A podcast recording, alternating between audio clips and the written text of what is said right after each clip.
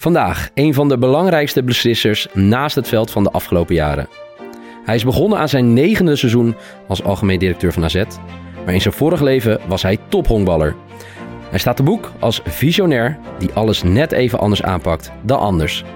Het liefst baseert hij zich op feiten en data bij het nemen van beslissingen. Welkom Robert Eenhoorn. Wij zitten in een, in een sportorganisatie. In een sportorganisatie word je volgens mij geacht om prestaties te leveren. Dan zou het een beetje raar zijn als je doelen stelt die niks met prestaties eh, te maken hebben. Ik denk als je uh, last hebt van druk, dan weet ik niet of, of een sportorganisatie is dat de plek is waar je dan uh, thuis hoort. Kan ook andersom zijn, hè? Kan ook zijn dat, dat de resultaten heel goed zijn. Terwijl je eigenlijk al ziet van jongens, we moeten nu echt heel erg opletten, want de resultaten zijn wel goed. Maar als we zo doorgaan, dan kan het haast niet anders dan dat het een keertje fout gaat. Klopt het of niet? Uh, ja, ik denk dat het wel redelijk klopt. Ja. Nee, het zou mooi zijn als, als ik zeg je uh, uh, baseert alles op feiten en data. En dat het niet dat bijvoorbeeld dat je al tien jaar hier aan het werk bent en uh, dat ik het dat ik mezelf niet goed heb voorbereid. Nee, negende seizoen, klopt. Okay, heel goed. Uh, we beginnen met elf stellingen, Wilco. Ja of nee, uh, Robert? Um, ik ben een geboren leider. Ja. Ik ben een autoritair leider. Nee. Ik ben een empathisch leider. Ja. Ik weet wat mij drijft als leider. Ja. Mijn manier van leiderschap levert succes op. Ja. Ik laat ook mijn kwetsbaarheid zien als leider. Ja. De vorm is belangrijker dan de inhoud. Nee. De leider is meer bepalend voor het resultaat dan de visie die hij of zij heeft. Nee. Mijn leiderschap heeft impact. Ja. Als ik premier van Nederland was, zou ik het heel anders doen.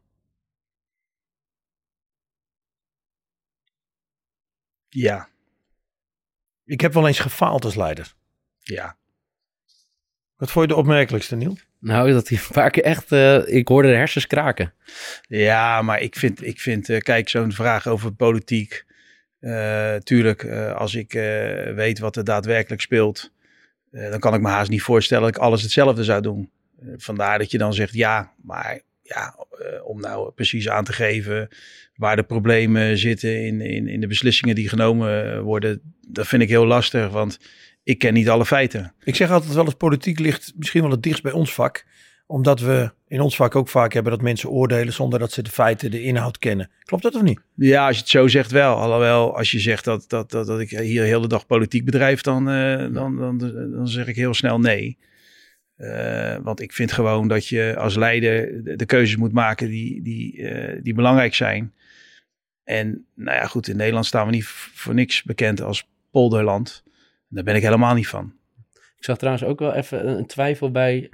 Ik ben een empathische leider. Daar moest je wel over twijfelen. Ja, goed. Wat is, ja, wat is empathisch? Ik bedoel, ik, ik vind het wel belangrijk uh, uh, dat je ook begrijpt uh, wat de gevoelens van, van mensen zijn. Want uiteindelijk gaat natuurlijk leiding geven, dat, dat doe je. Maar je, je, als leider is het vooral belangrijk dat je de experts die je in huis hebt ook hun, hun expertise volledig in laat zetten. En, en dan moet je dus ook gewoon weten met wat voor mensen je te maken hebt. En dan kom je vanzelf ook bij gevoelens uh, terecht. Uh, er werken alleen heel veel mensen natuurlijk hier. En ik kan niet iedere dag de, alle gevoelens van alle mensen uh, ja, bekijken of, of weten hoe het gaat. Maar het is wel belangrijk dat je wel weet wat, wat achter de mens schuilt. Om ja. ook te begrijpen waarom mensen op sommige dagen wel of niet kunnen leveren. Ja. Uh, we gaan het straks misschien nog uitgebreid over hebben, over deze stellingen. Uh, wat wilde je eigenlijk worden toen je, je ja, een jonge Robert Eenhoorn was? Um, ik denk wel dat ik heel snel profsporter wilde worden. En ik was heel jong en ik heb natuurlijk ook nog een tijd uh, gevoetbald. In de voetbalschool bij Sparta gezeten. En ik honkbalde zomers. Maar mijn passie lag wel volledig bij sport. Dus Toen je voetbalde, wat was je positie in het veld? Had dat dan linksbuiten? Eigenlijk heb ik dezelfde positie had ik als, als Max uh, had uh, in het voetbal. Ja. Hebben jullie het al eens over? Heel kort. Wat dat, Wij praten iets... eigenlijk tegen elkaar niet zo gek veel over, over elkaars carrières. Uh, nee. Maar die, die opbouw, je, wilde, je, was, je zat in de sport. Waar is dan dat moment ergens gekomen? Is, was dat al op jonge leeftijd? Vriendjes, school? Of later? Uh, dat nee, mijn ouders, mijn ouders, ik, ik, ik bracht eigenlijk ieder weekend, het hele weekend door op een, uh, bij Neptunus. Dat was een, uh, een voetbal- en honkbalclub. Dus zo, winters voetbalde ik en zomers honkbalde ik. Dus ja, ik, ik was altijd met sport bezig. En wij woonden in, in onze hele vroege jaren in, in het Oude Noorden. Maar ik heb de grootste deel in Ommoord gewoond. Maar mijn vriendjes, die waren allemaal, uh, die zaten allemaal bij Neptunus en niet uh, uit de buurt. Omdat ik, wij waren altijd op het veld. Maar wat was jouw rol in die vriendengroep? Nou ja, gewoon uh, zoals iedere kind. En natuurlijk neemt de een wat meer het voortouw dan de ander. Dat, ik denk wel dat ik bij die, bij die groep hoorde. Ehm, en ik had ook wel redelijk snel door dat, dat in ieder geval de... Ik, ik speelde altijd heel vaak met ouderen. dat weet ik ook nog wel. Maar dat had ook mee te maken deels omdat het niveau van sporten... Ja, ja de uitdaging alweer zocht bij ouderen en niet zozeer bij, uh, bij kinderen had die dezelfde leeftijd hadden. En wanneer is dat ontwikkeld dan het stukje leiderschap? Nu zit je alweer negen ja, jaar maar, bij, bij AZ en de Honkbalbond. En... Ja, kijk, geboren... Ehm, ik, ik, ik, heb me, ik heb dat ook afgevraagd, hè, maar ik, ik speelde bijvoorbeeld een korte stop in het honkbal. Ja. en dat is in het midden van het veld. Dus ik denk ook omdat je een positie speelde, afgezien van je persoonskenmerken, uh, was dat een positie waar je eigenlijk genoodzaakt wordt ook om je heen te kijken. Dus heb je al veel snel ook interesse in wat anderen om je heen doen. En realiseer je misschien ook wat eerder het belang mhm. van wat andere mensen om je heen doen om uiteindelijk ook weer zelf uh, succesvol te kunnen zijn. Maar wat, centrale positie, ja. daar gaat het om. Ja. Zat dat er dan al vroeg in, als je ziet naar Ten Hag en, en Slot, dat waren jongens die als voetballer al bezig waren met trainingen, coachen, weerwoord geven. Zat dat er bij jou dan ook al Ja, dat had ik ook wel. Ja, ik was al heel snel ook geïnteresseerd ja, in, in misschien wel wat meer uh, dan, dan de gemiddelde. Uh, het, het, om je heen kijken, het tactische deel van, van de sport. Uh, het heel veel zaken je opnemen, ook geïnteresseerd zijn in, in, in andere facetten uh, die uh, ermee te maken hadden. het raam uitkijken, dus niet alleen maar gefixeerd zijn op je eigen sport. Maar, maar zat dat in je? Heb je dat van je ouders? Heb je, dat moet ergens een prikkeltje gekregen hebben, want niet iedereen is zo. Ja, ik denk uiteindelijk dat het ook wel voor een groot deel in je zit. Ehm, mijn ouders hebben me altijd wel in een omgeving gezet ja, wat, wat geweldig was om ook uh, dit verder te ontwikkelen. En een van die zaken noem ik dat ik heel het weekend op een sportclub. Uh, dus wij speelden onze wedstrijden. Maar ja, daarna speelde ik misschien wel nog 15 wedstrijdjes onder elkaar. En, en dingen regelen met elkaar. En ja, ook de buurt inlopen. Spangen lag natuurlijk mm om de hoek ook bij Neptunus. En dus je werd ook wel gevormd op straat. En leerde ook wel op die manier. Want je zei net eh, dat je eigenlijk als jonge jongen al een beetje een leiderschap had in die vriendengroep. Of in ieder geval, als je terugkijkt. Hoe, waar uitte zich dat dan? Ja, toch wel een beetje. Misschien wel het baasje spelen, uh, het voortouw nemen, uh, ook voorop gaan in de strijd. Nou ja, goed, ja wat, gewoon een aantal ja, dingen die, die, die gewoon waren voor je. Je wilde graag vooraan lopen. Ja, dat, dat weet ik nog wel. Ja. In Nederland heb je dat natuurlijk ook gehad. Toen ging je op een gegeven moment naar Amerika. Ja. Moet je daar dan weer onderaan beginnen? Of heb ja, je dat... moest ik wel onderaan beginnen. Ja? Ja. je kwam als een baasje uit Nederland binnen. En, en, hoe gaat dat dan? Nou, ik weet nog wel dat de eerste dag, uh, die, die, die was uh, zo zwaar. En eigenlijk alles wat ik deed, werd gecorrigeerd. Ik deed niks goeds. En men vroeg zich ook wel af. En ik was nog een hoge drefpik ook. Hè, dus mm. ik kwam daar ook nog wel binnen. Als, uh, op college was anders. Hè. College kwam ik binnen en dan was ik ook wel gelijk een van de betere spelers. Maar toen ik tekende bij de Yankees uh, ik weet ook nog wel dat iedereen in ieder geval lichamelijk er iets anders uitzag uh, dan ik. Uh, Hoe oud was je toen? ik tekende in 1989, dus 90, sorry. Dus toen was ik 22. Maar dan kom je binnen, je bent grote jongen in Nederland en, en, dan krijg je dus alleen maar kritiek, zeg je. Ja. Kon je daarmee omgaan? En het was warm en het was...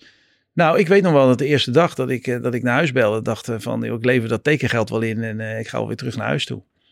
Ik kreeg uiteindelijk niemand te pakken. Zelfs mijn, opa en mijn oma niet. En uh, dan heb ik, heb ik er nog maar een dag aan vastgeplakt. En het is uiteindelijk tien jaar geworden. Wat heeft dat, die momenten, zeg je dat begin daar en die kritiek en daar doorheen vechten. Wat heeft dat later met je gedaan? Wat je nu nou, nog meeneemt? ja, dat is heel belangrijk geweest. Wat, wat doet dat dan? Wat, wat neem je mee? Waar denk je nu nog aan? Omdat ik denk dat als je uiteindelijk ergens de top wil halen, dat je ook moet leren volharden. Maar bij jou lag het dus niet, eigenlijk dus destijds niet aan je karakter, maar dat iemand niet de telefoon opnam in Nederland. Ja, die hadden me waarschijnlijk ook wel overtuigd dat het ook wel handig was om toch nog wel een dagje te blijven. En wat, wat, maar het is natuurlijk, en dat heb je met talenten. Hè. Kijk, talenten, die, die, dat duurt heel lang voordat die eh, iemand tegenkomen die eh, het net zo goed is of misschien wel zelfs veel beter is. In Mm. mijn geval waar, waar kwam ik natuurlijk in één keer spelers tegen die echt wel beter waren. Ehm, en was je dus in één keer niet meer het middelpunt, maar moest je gewoon heel hard werken. En, en kijk, in Nederland speelden wij drie wedstrijden in de week. En daar waren het er eh, 142 in de minor leagues in 150 dagen. En in de Ja. major leagues zijn- waren het er 162 in 180 dagen. Dus eh, fysiek ook heel zwaar, busreizen. Dus het mentale deel eh, werd daar echt wel op de proef eh, gesteld. En eh, met het systeem wat zij daar hebben, is dat ze het zo zwaar maken dat degene die het voorhouden, ja, die moeten uiteindelijk ook wel mentaal sterk genoeg zijn. Dat is natuurlijk een heel ander systeem wat wij hier hanteren met, met eh, iedereen ophalen met busjes. Ja. En, eh, Is dat een soort chronische overbelasting die ze daar creëren? Ehm, nou ja, goed. Ik denk er gewoon dat men daar begrijpt dat, eh, kijk, talent brengt je zo ver. Eh, het mentale deel is, is, is, is heel belangrijk om, om uiteindelijk ook de laatste stap te kunnen zetten. En eh, nou ja, goed, dat doen zij op deze manier. En eh, voor mij is dat, eh, is dat een geweldige leerschool. is dat, Want ik kan me voorstellen dat je dan je wordt getest qua niveau. Dat sowieso wat je aangeeft. Maar wat je zegt, het mentale gedeelte waar je getest wordt, is dat ook dingen buiten de sport? Ehm, nee, dat, dat, dat, dat valt wel mee. Ik bedoel, je hebt zo weinig tijd om buiten de sport überhaupt dingen te doen. Je bent blij als je thuis bent en, en naar bed kan of kan eten en, en kan slapen. Dus het is niet zo dat ik heel veel zaken of dingen buiten de sport eh, heb eh, gedaan. Als je het bedoelt hoe je leert omgaan met eh, krachten die er van buitenuit ook op, op je uitgeoefend worden. Of dat nou media is of dat fans zijn. Dat leer je gaandeweg, leer je dat natuurlijk ook wel. eh, en- En omdat je zei, hè, een hoge draft pick was je. Ja. Eh, er wordt wat van je verwacht. ja, Je komt binnen en je denkt, wow, weet je, dit is echt even aanpakken. Je ja, wil eigenlijk terug naar Nederland. Kan best voorstellen, met de, nou, je bent 22, maar best wel wat met je doet. Aangezien je hier altijd een rooskleurig leven hebt gehad. Mensen keken tegen je Ja. op, je was een groot talent. ja, ja. Vroeger het Nederlands team. Ja, Nee, dat klopt. Dat klopt. Maar uiteindelijk eh, geldt voor ieder eh, persoon eh, dat er een moment komt dat hij enorm uitgedaagd gaat worden. Alleen bij talenten duurt het wat langer dan bij mensen die wat minder getalenteerd zijn. Maar voor talenten geldt precies hetzelfde. Dat, Mhm. dat wat ik net zei, dat volharden, dat moet je er wel in je hebben zitten. Want anders ga je uiteindelijk de top nooit halen. Hey, als, als leider dus daarheen, je hebt dat hele proces, dit proces, mentaal proces, eh 160 wedstrijden, 180 dagen. Eh, eh, ben je daar wel weer geklommen als, in, zeg maar, in je leiderschap, in je leidende rol? Of kon dat daar niet in die Amerikaanse cultuur of in dat elftal met allemaal toppers? Nee, maar ook daar eh, speelde ik natuurlijk op een positie waar leiderschap gevraagd wordt. Eh, dus, dus die rol, eh, zeker op het tactisch vlak, dat was het probleem niet. Het was voor mij vooral in het begin eh, fysiek behoorlijk zwaar, waardoor het ook mentaal zwaar was. Het fysieke werd alleen steeds makkelijker, omdat je steeds sterker werd. Eh, het een gewoonte werd om iedere dag eh, te spelen. Je ook precies wist hoe je, hoe je je dag in moest delen om dat eh, voor elkaar te krijgen. Voel je dan een soort acceptatie, Robert, in dat veld? Op een gegeven moment na één jaar, twee jaar als, nou oké, we gaan nu wel naar hem luisteren. Of hij heeft het te pakken, hij ziet er wat breder uit. eh. Nou, maar acceptatie als het gaat om... om het was ook niet zo dat ik niet eh, eh, leverde of zo qua prestaties. Dat was, dat was, dat was het probleem niet. Ehm, de rol in, in het clubhuis. eh, en zorgen dat de cultuur bewaakt wordt. En ja, uiteindelijk eh, eh, ja, merkte ik ook wel dat, ehm, dat er ook wel eh, daarnaar geluisterd werd. En wat het voordeel was als Nederlander. Ik speelde daar natuurlijk in Amerika waar ontegenzeggelijk er ook nog wel cultuurverschillen waren tussen een, laat ik het maar even chargeren, een cowboy die uit het Midwest komt ten opzichte van een donkere jongen die uit New York komt. Ja. Alleen ik merkte ook wel dat wij Nederlanders al veel verder waren als het gaat om gewoon iedereen behandelen zoals ze behandeld moeten worden. Ja. Eh, en dat daar geen verschillen waren. Dus f- ja, ik, ik kon met iedereen eigenlijk wel goed, eh, goed opschieten. En, en, en andersom precies hetzelfde. was de leiderschap eigenlijk daar, zeg maar, in de kleedkamer anders dan hier in Nederland? Ehm, nou, het is daar. Kijk, in Amerika gaat natuurlijk alles om winnen. En- Nederland niet? Tot, dat nee, moment? Nederland niet. Nee, nee. nee. En jij zegt tot dat moment, dan stel ik hem tot nu, nog steeds niet in Nederland? Zo Nee. erg als daar, dat het om winnen gaat? Nee. Nee, dat vind je niet? Nee, nee. Nee, dat kan je alleen dan zien in de manier waarop wij doelen stellen. Ik bedoel, in Amerika, iedere kleedkamer gaat elk jaar om eh, kampioen worden. In welke kleedkamer je ook zit. Nou ja, ik, ik hoef jou niet uit te leggen, eh, Wilco, in het voetbal, hoe verschillende doelstellingen er in Nee, wij zijn allemaal, we, we willen niet eh, afges- afgestraft worden, hè? Dat, dat zie je. Is Ja. dat het verschil? Ja, dat is een verschil. Dat is Maar zou je dat bij een club Het verschil NEC in Amerika is, zeggen? in Amerika moet je, moet je hele uitdagende doelen stellen. En ga je vervolgens kijken of het realistisch is. In Nederland gaat men eerst realistisch kijken. En, en dan moet je vervolgens nog kijken, zit er nog enige uitdaging in? Dat is een groot verschil. En dat doet iedereen ermee, hè? Want bedoel, wij zijn volgens mij een club die best wel uitdagende doelen stelt. Maar ja, als je er omheen kijkt. eh, Maar vind je dat we in Nederland niet te uitdagend genoeg zijn? In, in het voetbal, maar in de, in de hele breedte van de sport? Durven we dat niet? Wat is de reden daarvan? Omdat in Nederland veiligheid eh, gaat voor presteren. Veiligheid voor wie? Gewoon algemene sociale veiligheid is hier heel belangrijk. Is veel minder belangrijk als in Amerika. In Amerika moet je presteren en dan creëer je veiligheid. En hierin is het andersom. Maar ik zie net een lach bij dat je, er eigenlijk, ja, dat je het eigenlijk raar vindt dat wij het zo benaderen in Nee, want voor, voor, ik denk dat Nederland een geweldig land is om in te leven. Nee, maar op sportgebied. Dat nu nee, maar over- sport, sport gaat helemaal niet over veilig zijn. Je moet gewoon presteren. En als je Ja. presteert, sta je op veld. En als je niet presteert, sta je niet op veld. Maar je zegt elk, eh, in welke competitie in Amerika ook, als je daar in het begin van het seizoen binnenkomt, doelstelling is Winnen. kampioen worden. Ja, Eh, maar ik kan me voorstellen, als jij dat hier probeert, eh, toen je hier negen jaar geleden binnenkwam, dat mensen wel dachten, ja, Robert, misschien een beetje vreemd dat wij nu gaan zeggen dat wij kampioen willen worden. Nou, wat, wat belangrijk is, is dat je eh, sowieso, en dat, dat, dat hebben we in het begin wel eh, gedaan, dat je doelen stelt waarbij je aan het einde van het seizoen eh, daarop afgerekend kan worden. Dat je weet of je hebt het gehaald of je hebt het niet gehaald. Ja. En als je het niet gehaald hebt, dat je met je allen afvraagt, waarom hebben we het niet gehaald en wat moeten we doen om het wel te halen. Ehm, als je doelen stelt als uitdager of zo, weet je, dat zijn allemaal ja, begrippen. Eh, wat is uitdagen? De een vindt dat misschien als je een keertje van, eh, van eh, PSV wint. En Ja. de ander vindt dat je pas een uitdager bent als je ook daadwerkelijk boven PSV eindigt. Dat zijn, maar als je zegt dat je dus structureel de top 4 wil spelen en als je Europees voetbal wil halen, je wil overwinteren, weet je, dat zijn doelen, dat kan je- die kan je gewoon meten. Mhm. En, en daar zijn we wel naar, naartoe gegaan. Natuurlijk waren er ook een aantal bij die zeiden, ja, maar ja goed, dan moet je hogere salarissen betalen en dan moet je dit en dan moet je dat. En, omdat het onveilig voelt. Dat legt dan een hele grote druk denk ik op je organisatie. Wat is jouw rol dan als leider daarin om die druk weg te halen of juist die druk op te voeren? Eh, want uiteindelijk jij bepaalt dat doel, hier samen met Max. Eh, want dat legt nogal een verwachting bij al die mensen. En in de Nederlandse cultuur kunnen we daar moeilijk mee omgaan. Ja, maar eh, volgens mij gaat het niet om dat als je sowieso een doel niet haalt, dat het betekent dat je gefaald hebt. Kan je misschien heel goed uitleggen waarom je het niet eh, eh, gehaald eh, hebt. Maar wij zitten in een, in een sportorganisatie. In een sportorganisatie word je volgens mij geacht om prestaties te leveren. Dan zou het een beetje raar zijn als je doelen stelt die niks met prestaties eh, te maken hebben. Dus voor mij was het niet meer als logisch. En vervolgens eh, probeer je met elkaar inzichtelijk te maken. Oké, maar wat betekent dat dan voor iedere afdeling? Wat moet die dan bijdragen om ervoor te zorgen dat het hier zaterdagavond op zondagmiddag beter gaat? Mhm. En dat is volgens mij wat je als leider eh, doet. Je, je, je, je zet een visie neer, je zet een strategie neer, je probeert een cultuur neer te zetten. Maar vervolgens begrijp ik natuurlijk als geen ander dat eh, het succes uiteindelijk niet door mij bepaald wordt, maar juist door alle mensen die, die je om je heen hebt eh, eh, lopen. Maar, maar jij zegt het, wat jij net zegt, ik denk dat wij in Nederland, dat veel te veel mensen te bang zijn om te falen. Maar dat het ook weer te maken heeft met de mensen die daarboven zitten, die te emotioneel reageren. Als je dat nou een beetje teruglegt naar die Amerikaanse sportcultuur, hè, ook de invloed dan weer van raad commissarissen, stakeholders, supporters als ze gaan bewegen. Daar ligt heel veel druk, waardoor mensen volgens mij in Nederland verlammen en dit niet durven. Of het niet zo hard durven te stellen als jij dat doet. Hoe, hoe zie je dat verschil met die Amerikaanse sportcultuur, die druk en die afrekening? Ja, maar ik denk als je eh, last hebt van druk, dan weet ik niet of, of een sportorganisatie is, dat de plek is waar je dan eh, thuis hoort.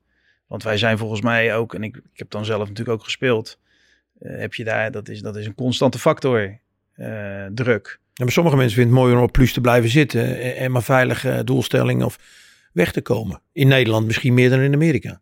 Nee, zeker. Nou ja, goed, als je in Amerika uiteindelijk niet presteert, dan, dan komt er een ander die, eh, waarvan men denkt dat hij dat wel voor elkaar Mhm. kan, eh, kan krijgen. Dus het is, ja, dat, dat, dat is anders. Zouden we hardere doelstellingen moeten stellen? Neem even het Nederlands betaald voetbal. We hebben 18 clubs in de Eredivisie. Kan het, kan het scherper, harder? Nou ja, goed, Prestatiegerichte? eh, de, de doelstellingen om bij de top 6 te komen van, van, eh, van eh, Europese landen, dat, dat is op zich natuurlijk een prima doelstelling. Als je kijkt naar, eh, dat vind ik best uitdagend. Eh, en ook realistisch is wel gebleken. Uh, maar ook daar geldt dat in de veranderagenda jaren geleden de doelstelling was om bij de top 8 Mhm. van Europa te komen. En nu staan we in één keer eh, zesde. Ja, en hoe denkt Robert Eenhoorn dan nu, nu we zesde staan, in, in jouw mindset is altijd weer de lat verleggen, altijd weer scherper die doelstelling neerzetten? Of is, mag je ook even consolideren? Nou, kijk, ik vind, kijk, de prestaties om top 6 van, eh, van Europa te worden, dat, dat vind ik wel iets te, te weinig. Want het zou betekenen dat alleen maar daaraan ophangt. Ik heb wel eens gezegd dat het uiteindelijke doel van het voetbal moet zijn dat het Nederlands elftal wereld, eh, wereldkampioen eh, wordt. Dat, dat is de enige doelstelling waar we allebei, of allemaal wat bij zouden kunnen voelen. Eh, als ik eh, structureel top 4 wil spelen of ik wil in de top 3 eindigen, eh, dan is dat iets wat, wat, wat mij vooral zou kunnen raken. Maar wereldkampioen voetbal, daar kunnen we allemaal wat hebben. Daar hebben we ook allemaal onze rol in. Als je naar de competitie of het Nederlands voetbal kijkt, of je pakt de competitie aan zich, dan kan ik me nog wel een paar doelstellingen bedenken. waar krachten buddelen, sterk leiderschap voor nodig is om Hmm. dat uiteindelijk te behalen. Voel je je soms eenzaam, zeg maar, in die strijd dan? Ehm, nou, niet eenzaam. Niet eenzaam. Ehm, ik verbaas me er wel eens over. eh, dat de dingen die eigenlijk feitelijk voor je liggen, eh, ja, niet, niet door iedereen gezien worden. Maar dat geldt voor, voor de Eredivisieclubs, maar dat geldt eigenlijk hetzelfde voor de media. Eh, maar ja, het enige wat wij kunnen doen is af en toe de feiten te laten zien. En, en, ehm, en vinden we het vooral belangrijk hoe we met elkaar hier over zaken ook denken. Is het ook niet de macht van de grootste, dat de kleintjes daardoor eh, verkrampen of het niet durven? Of misschien... Ja, maar iedere competitie eh, heb je grote markten en kleine markten. Dat is in Amerika precies hetzelfde. Ik bedoel, eh, New York is geen Alkmaar. Hè, of Kansas City is dan een beter voorbeeld in dit geval. Of Amsterdam is geen, geen Alkmaar. Dat hou je overal. En als je het helemaal vrij laat, ook in Amerika, dan komt uiteindelijk alles bij de grote markten terecht. Alleen begrijpen ze daar wat beter. Dat als je een, groot, een goed product wil ontwikkelen met elkaar, in dit geval de competitie, ja, dan heb je tegenstanders nodig. En als er geen tegenstand meer is, dan is de competitie niet zo interessant. Maar je, je ziet het ook natuurlijk in het voetbal dat een, een nieuwe directeuren die erin komen, ja, die zijn toch die eerste vergaderingen, de eerste 1, 2 jaar, toch nog wel even ja, overweldigend van alles wat er op hen afkomt. En dan zijn er toch de grote die praten en ook de grote clubs. Eh, is dat ook een soort leiderschap wat misschien moet ontwikkelen in het voetbal? Dat ook mensen die erin komen sneller tegengas geven of durven of meer autoriteit hebben? En, en Nou daarom blijft de macht zou- misschien altijd bovenin hangen. Nou, ik zou zelfs zeggen dat het je taak is. Ik bedoel, clubs, dat clubs kijken wat, wat hun eigen belang is en wat het beste voor hunzelf is. Ja, ik denk dat wij nog wel een club zijn die ook wel overstijgend kunnen denken. Maar dat is niet voor iedereen weggelegd. Dus het feit dat clubs naar zichzelf kijken en puur naar hun eigen belang, daar kan je het af en toe niet mee eens zijn. Maar ja, vind ik niet zo vreemd. Des te belangrijker is het dat de mensen die erboven zitten, die in die overkoepelende organisaties Ja. zitten, dat dat ook sterke leiders zijn. Omdat je weet dat als daar veranderingen komen die misschien niet ten faveur zijn van de grotere, dat je sterk in je schoenen moet, eh, moet staan. En als je dat niet staat, dan denk ik dat alles ongeveer hetzelfde blijft zoals het nu is. Hebben wij sterke leiders in het voetbal? Onafhankelijke Ja, ik, sterke vind, ik vind leiders? niet dat ik in deze eh, podcast. eh, eh, Ja, maar je stipt degene het wel zijn. specifiek aan natuurlijk. Je hebt het over, weet je, de leiders erboven, die moeten de, eh, de zware beslissingen nemen. Of Ja. als er onrust ontstaat, Ja, de ja. koppen dezelfde kant Nee, op maar krijgen. goed, kijk, ik bedoel, we hebben zoiets als de NL League. Ja, Eh, ik kan nog niet zeggen of die er wel of niet eh, komt. Nee. Eh, ik, ik ga ervan uit van wel. Maar ja, maar hoe, dat jij je afvraagt of je niet zeker weet of die er komt. Waar ligt dat dan aan? omdat uiteindelijk, eh, er, er, eh, wat ik al zei, het is een verandering. En elke verandering brengt weerstand met zich mee. Ja. En eh, ja, hoe ga je met die weerstand om? Eh, en voor ons, en daarvoor ben ik, wat je net zei, gek op feiten. Ehm, omdat ik vind dat iedere discussie die je hebt, of dat het nou in dit geval de Eredivisie is of hier binnen, die moet met inhoud starten. Ja. En feiten geven aan wat de situatie is en hoe die zo is geworden en wat we eraan moeten doen om het te verbeteren. Ja, dat ligt dan weer vervolgens aan de experts. Maar ik hou er niet van om met verhalen te beginnen. Eh, want dan schiet het alle kanten op. Je moet gewoon met de feiten beginnen. We zijn natuurlijk al heel lang bezig, hè, even, even specifiek Nederlands voetbal, over de, de besliscultuur. En het zou anders moeten, uh, al vele jaren. Nu zijn we bezig met de NL League. Wat zou er in Amerika anders zijn gegaan? Of hoe pakken ze dat aan waar wij van kunnen leren? Met dit specifieke verhaal, dat we samen iets willen gaan vormen, moeten dingen uit het verleden doorbreken. Of is Amerika gewoon anders begonnen? Zijn we al te ver? Nou, kijk, Amerika kopiëren, dat lijkt me erg lastig. Uh, maar wat in Amerika heel belangrijk is, is competitive balance. Zij begrijpen dat als er geen competitie is onderling, dan is er geen product. Dus men doet daar heel veel aan. Dus je hebt de, de draft, uh, je ja, even uitleg voor de mensen die niet de Amerikaanse sportcultuur uh, altijd volgen zoals wij dat doen. Ja. Zeg maar de nummer laatst Ja. van een seizoen mag het zeg maar als eerste kiezen. Dus het grootste talent uit college. Mag in principe het grootste dus je talent. krijgt het grootste talent krijg je binnen, waardoor je selectie weer sterker wordt. Ja. En de, die kampioen is geworden, mag de nummer laatst kiezen. Ja, maar ze hebben een, een salary tax. Hè? Dus ze hebben een luxury tax. eh, hebben ze. Dus ze, ze zorgen dat eh, de grote markten niet helemaal eh, weglopen.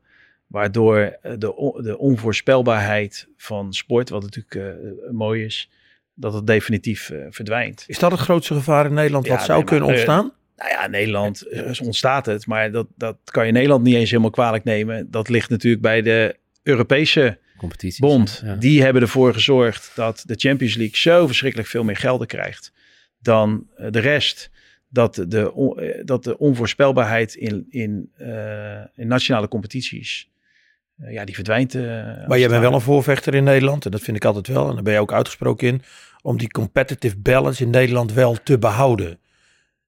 Dat die ook niet te groot Nou ja, wordt. omdat ik weet dat als je als competitie interessant wil blijven en voor steeds meer partij- partijen interessanter wil worden, dan moet je een goede competitie hebben. Ja. En dat betekent dus onvoorspelbaarheid. Maar dat Nou ja. betekent dat de grote de kleine moeten helpen. Dit is het toch? Ja, maar goed, wij zijn natuurlijk eh, ook eh, voorstander van, eh, van solidariteit. Ik bedoel, Ja. Daar zijn we ook altijd een voorvechter van geweest. Het zou voor ons ook misschien wel beter zijn om achter de grotere clubs aan te lopen, want dan hou ik uiteindelijk ook elk jaar iets meer geld over. Ja. Wij denken zo niet, omdat we vinden dat het belangrijk is dat de Eredivisie in dit geval een geweldige competitie is, waarbij juist ja, zoveel mogelijk clubs aan elkaar gewaagd zijn. Maar kan jij mensen overtuigen? Past dat bij jou als leider? Eh, nou ja, ik, ik denk wel als men goed luistert dat ik dat wel kan. Alleen ja, ik, ik, eh, en hetzelfde geldt met, eh, met niveau van spelen en zo. Weet je, op een gegeven moment moet je ook concluderen dat iemand uiteindelijk is wat het is. Ja. En als het niet voldoende is in, in sport, dan word je niet meer opgesteld of dan neemt men afscheid van je. Laten we zeggen, in dit domein betekent het dan dat je op een gegeven moment stopt met, eh, met signalen te geven en met te zenden omdat je eigenlijk concludeert dat het geen nut meer heeft. E- Even naar jouw organisatie. We hebben het net over luisteren. Waarom luisteren mensen in deze organisatie naar jou? Wat halen ze daaruit? Eh, nou, ik draai het eigenlijk liever om. Ik, ik heb liever dat, ik, eh, dat mensen mij vertellen wat we moeten doen. Dus dat ik vooral naar hun moet luisteren. En hoe doe je dat? Is dat, is dat eh, populair gezet management by walking around? Of nee, komen kijk, ik denk toe? dat, nee, ik denk dat, eh, dat eh, heel veel goede mensen om je heen verzamelen essentieel is om te kunnen groeien. Dus ik, ik, ik denk meer dat, het, dat je als club zijnde, of in dit geval als leider, eh, de mogelijkheid moet bieden om goede mensen de mogelijkheid geven om zich te ontwikkelen. Omdat ik denk dat als mensen ontwikkelen individueel, dat uiteindelijk de organisatie ontwikkelt. En ik geloof niet in dat mensen elke dag bij mij langs moeten eh, komen om verantwoordelijkheid eh, af te geven. Hoe help jij ze te ontwikkelen dan? Hè, ze zitten nou, het is eigenlijk heel simpel. Als je, als je zegt van, joh, luister, ik wil gewoon weten wat jij nodig hebt om, eh, om, om met jouw afdeling of jou zelf individueel beter te worden. En wat heb je van mij daarvoor nodig? Mhm. Dat betekent ook wel dat als je niet bezig bent met ontwikkeling en niet bezig bent om jouw afdeling te verbeteren en te ontwikkelen, dat dit misschien wel ook niet de plek is dan waar je thuis hoort. Wij zijn op zoek naar, als je statisch bent, dus als je dingen wil houden zoals nu is en dat je dat wil beschermen, dan is AZ niet de club waar je, waar je moet zijn. Ben je dan ook altijd op zoek eh, naar eh, een scoutje, zeg maar, voor beste mensen? Zeg maar in eh, marketing, commercieel. Ben je daarmee bezig? Eh, ja, ja nee, maar dat, die mensen bepalen uiteindelijk ons succes. Ja. Dat, dat, of dat nou spelers zijn op het veld of, of, of, of de staf eromheen. Maar hetzelfde geldt natuurlijk voor al die af, andere afdelingen. Maar hoe doe je dat? Hoe ga je op zoek naar de beste mensen? Ja, nou ja, gewoon eh, door, door eh, te, te proberen met je, je recruitment team en HR dat steeds beter in kaart te brengen. Hoe mensen, talentvolle mensen, hoe zien die er nou? Welke Ja. persoonskenmerken hebben die? Wat, wat drijft hun? Eh, dus ik, wij zijn ook wat minder geïnteresseerd in. Kijk, mensen zeggen altijd ervaring, weet je, is heel belangrijk. Ik, ik, weet ik niet of ervaring is. Misschien ben je wel heel erg ervaren om dingen eh, niet goed te doen. Dat kan ook. Hoe, hoe ver neem jij met onderbuikgevoel bij het aannemen van mensen in gesprekken de Nou, beslissing? ik, ben, ik vind onderbuikgevoel. ehm, ben ik niet zo van. Kijk, onderbuikgevoel. ehm, kijk, als je bijvoorbeeld een wedstrijd hebt, hè, dan we weten eh, bijvoorbeeld wel wie de meeste productiviteit heeft. Eh, en, dat, en dat doe je op basis van een, een grote sample size, zeg maar.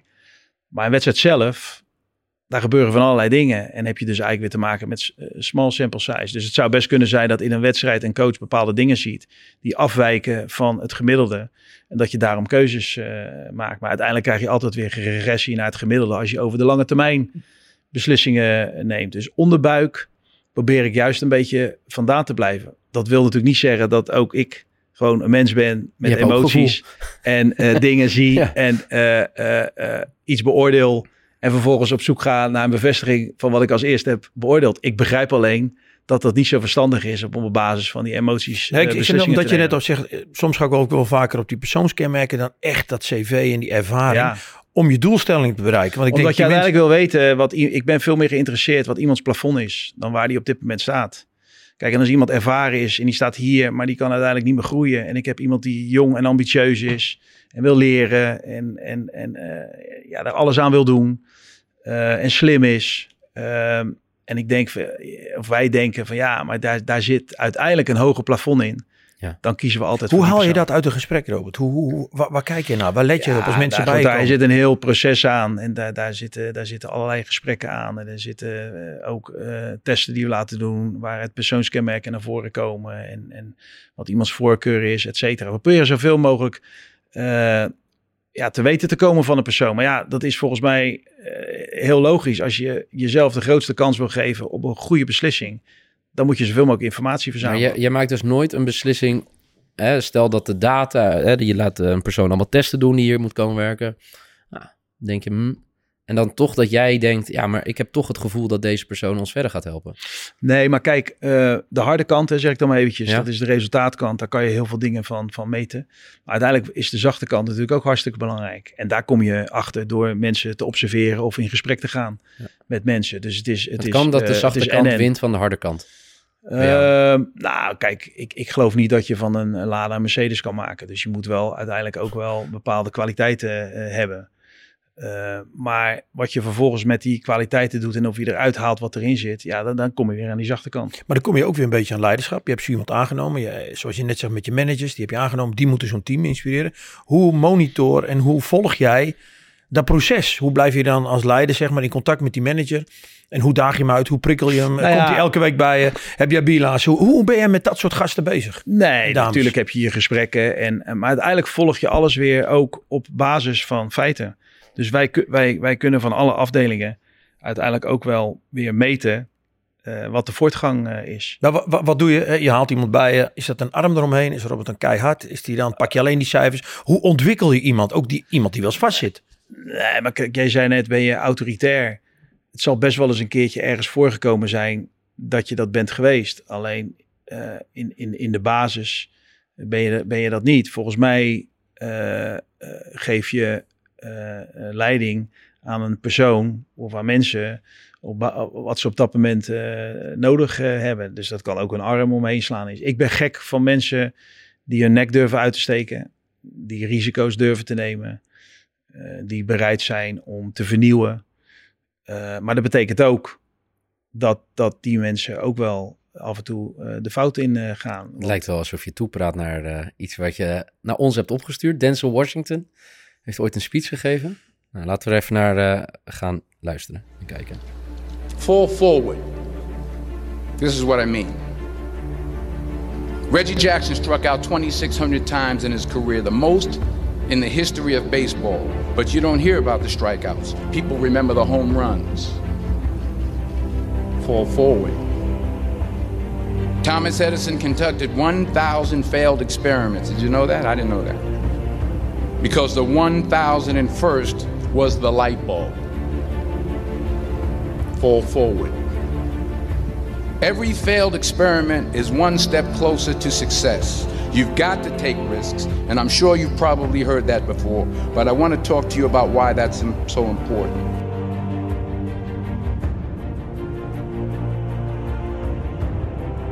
First, you will fail at some point in your life. Accept it. You will lose. You will embarrass yourself. You will suck at something. There's no doubt about it. You will suck once, once in your lifetime. Je begon meteen te lachen. Wanneer was dat voor jou voor het eerst?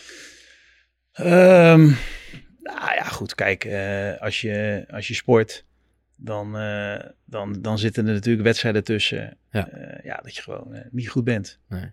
En in het geval van sport is daar de vervelende bijkomstigheid dat er dan ook nog wel veel mensen bij zijn die dat, die dat zien.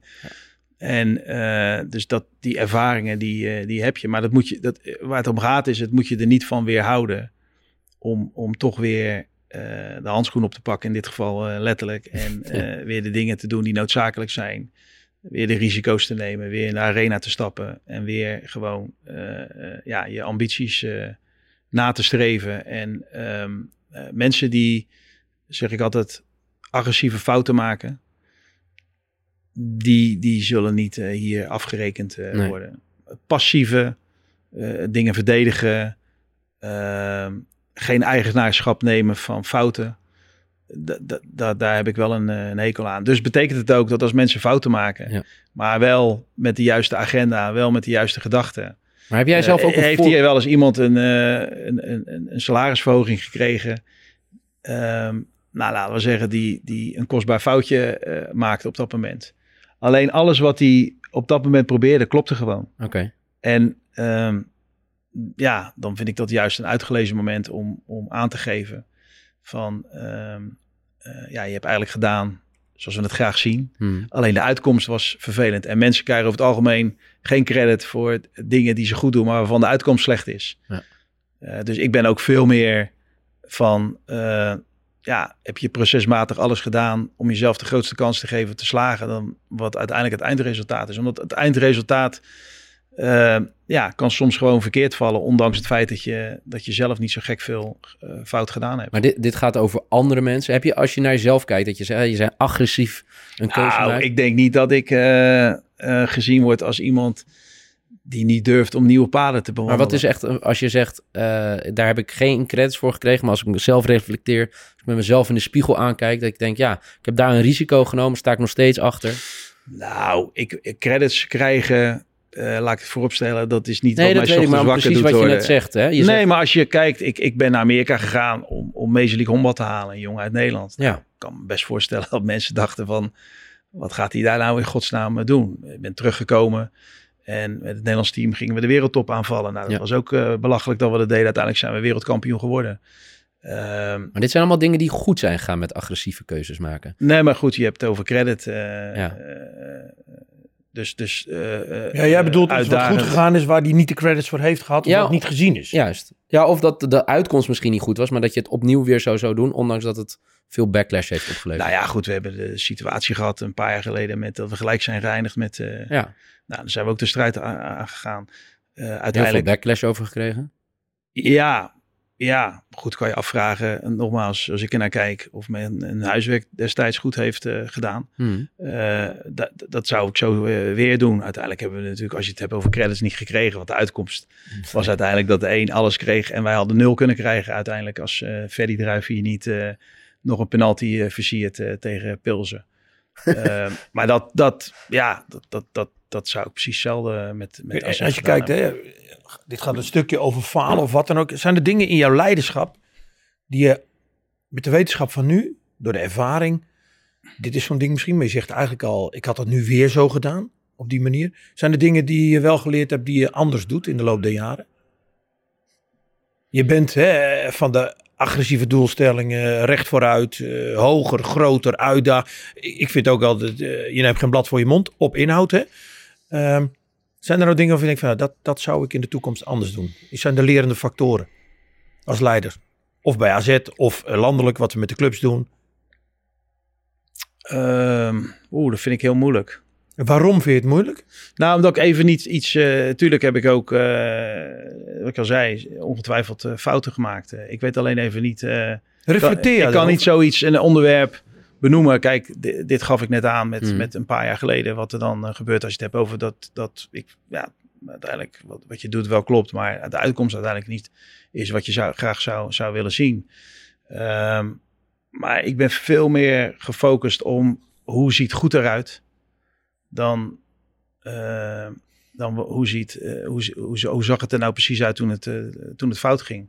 Dat wil niet zeggen dat je niet moet bespreken wat er fout gaat. Want er gaan natuurlijk ongetwijfeld ook eh, Hè, dingen gaan er fout. Wat is er voor jou fout gegaan als leider?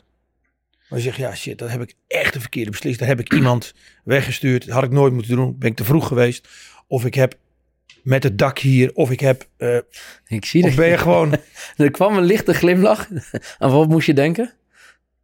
Nee, ik, ik dacht dat hij iets wilde inleiden of zo. eh, Nee, dat ik nee, nee, ik open. Die, Nee, ik had ik had ik langer mee moeten wachten. Kijk, uiteindelijk zou ik wel wat willen horen. Waarvan je van, nou dat, toen in mijn leiderschap als directeur. Ik was drie jaar hier. Heb ik totaal toen... Als ik dat nu zou doen, zou ik het anders doen. Ik ben daar te agressief geweest. Ik ben te snel gehandeld. Ik heb... Ja, ik, ik, ik- ik- misschien kom ik er zo op terug. Ja, ja. Ik ga even nadenken. Eh, Reflecteer jij je leiderschap? Ja, dat wilde ik ook weten. Tuurlijk. Met wie en wat haal je daaruit? Laten we zo zeggen. Wat heb je daar de afgelopen jaren uitgehaald? Wat hebben Ja, mensen goed, tegen je er zijn, gezegd? Er zijn natuurlijk gewoon, er zijn natuurlijk altijd onderwerpen, eh, wat ik al zeg, hè, eh, waar je zelf ook niet de expert eh, in, in, in bent. Ehm, tegelijkertijd, kijk, ik denk als je in de organisatie kijkt, of in een sportorganisatie, dan, dan heb je, ik, ik ben gek op driehoeken. Dat komt misschien omdat ik vroeger eh, veel dubbelspellen heb moeten maken met een korte stop en de eerste honkman. Maar dat geldt eigenlijk in een organisatie precies hetzelfde. Dus als je, als je bij ons kijkt en je ziet twee eh, driehoeken waarvan de, de voorzitter van de raad van commissaris met een technisch directeur en een algemeen directeur. eh, en, je, en je pakt die andere driehoek met die technisch directeur en die algemeen directeur en die hoofdtrainer. Eh, nou ja, goed, dan heb je daar eigenlijk twee driehoeken. Eh, waarvan het volgens mij essentieel is dat je reflecteert met elkaar. En eh, op basis van vertrouwen alles met elkaar deelt en zegt. En, en ook moet kunnen delen eh, van elkaar wat je, wat je goed, maar ook wat je niet goed Gaat vindt. dat, gaat dat hard hier? Gaat dat op de inhoud? Gaat dat... Hoe gaat dat hier bij AZ? Dan zo die driehoek aan de bovenkant met de raad van commissarissen. Toch een belangrijke groepering in het voetbal die af en toe heel emotioneel kan zijn.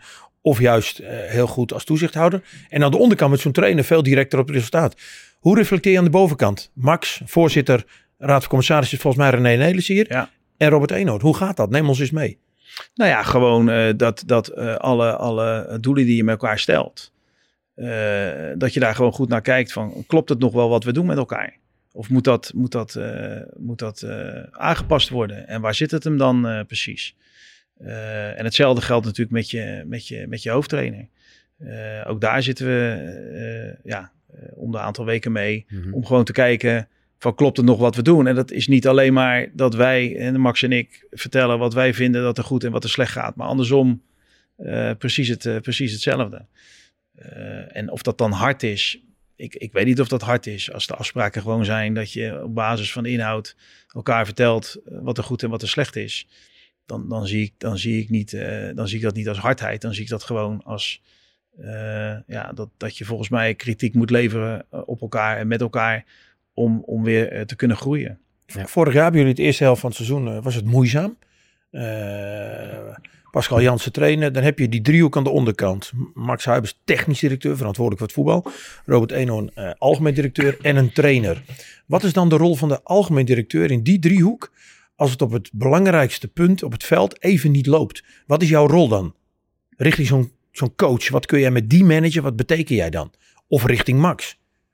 Ja, maar als je, kijk, als, eh, kan ik een aantal antwoorden op geven. Maar even als je gewoon naar de eh, historie kijkt van eh, AZ Ja. in de afgelopen jaren. dan was het, voordat ik hier kwam, waren ze ook tiende en achtste geworden. Dan is het de derde, vierde, zesde. Dan is het weer derde, vierde. Dan is het gedeeld eerste, blijf ik zeggen. Dan is het derde. En uiteindelijk vorig jaar was het vijfde. Dus als je, als je kijkt, dan zie je eigenlijk als het ware eh, dat je iedere keer een piek hebt. En als je die piek hebt gehad, dat het, dat het ietsje minder eh, is. Het is natuurlijk, zou raar zijn als een organisatie als AZ of een club als AZ eh, ieder jaar zeg maar, of, of dat je die piek vast zou kunnen houden. Gewoon de club die we zijn. We zijn natuurlijk een club die spelers kwijtraakt als ze succesvol zijn, eh, het ene jaar wat meer dan het andere. Als je naar vorig jaar kijkt, en dan kom ik weer terug op de feiten. En je ziet dat volgens mij zes van de elf basisspelers eh, er niet meer zijn. Eh, en je kan feitelijk kijken wat er, wat het met een elftal doet. Dan, dan kan je al bijna voorspellen dat het in ieder geval iets minder wordt dan het jaar daarvoor. Dat wil je natuurlijk niet. En daar wil je ook alles aan doen om dat, om dat te voorkomen. Maar is niet helemaal onoverkomelijk. Eh, dat betekent ook trouwens weer dat als je eenmaal dat dipje hebt gehad, dat de kans dat het weer beter wordt, natuurlijk ook eh, weer groter wordt. Dat één. Ten tweede, jij zegt in het begin ging het heel moeizaam. Dat was qua resultaat, klopte dat wel. Maar ook toen hebben wij gezegd dat wij eigenlijk zagen dat we te laag op de ranglijst stonden. eh, ten opzichte van wat de feiten ons vertelden. Maar wat de dus dan, is... kan je, dan kan je, als je dat weet, Ja. is er geen enkele reden om in paniek te raken. Juist niet in paniek raken. Alleen de buitenwacht, de fans Ja. en de media. Je krijgt dus druk op een organisatie op dat moment. En wat is dan jouw rol? Want dan komt het uiteindelijk Nou ja, op de rol is gewoon, wat ik net al zei, de rol is gewoon om, om de feiten te overleggen. Wat, wat, wat, wat de situatie daadwerkelijk is. En dat je vooral in dit geval door moet gaan eh, hoe we bezig zijn. Omdat het dan haast niet anders kan dan dat de resultaten beter worden. Ben jij niet beïnvloedbaar op zo'n moment?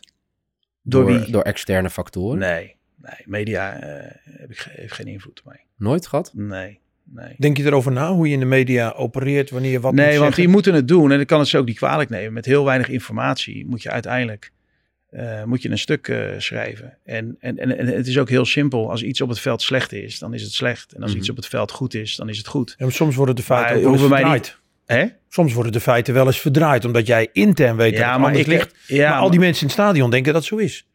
Nou, dat weet ik ook niet of dat zo is.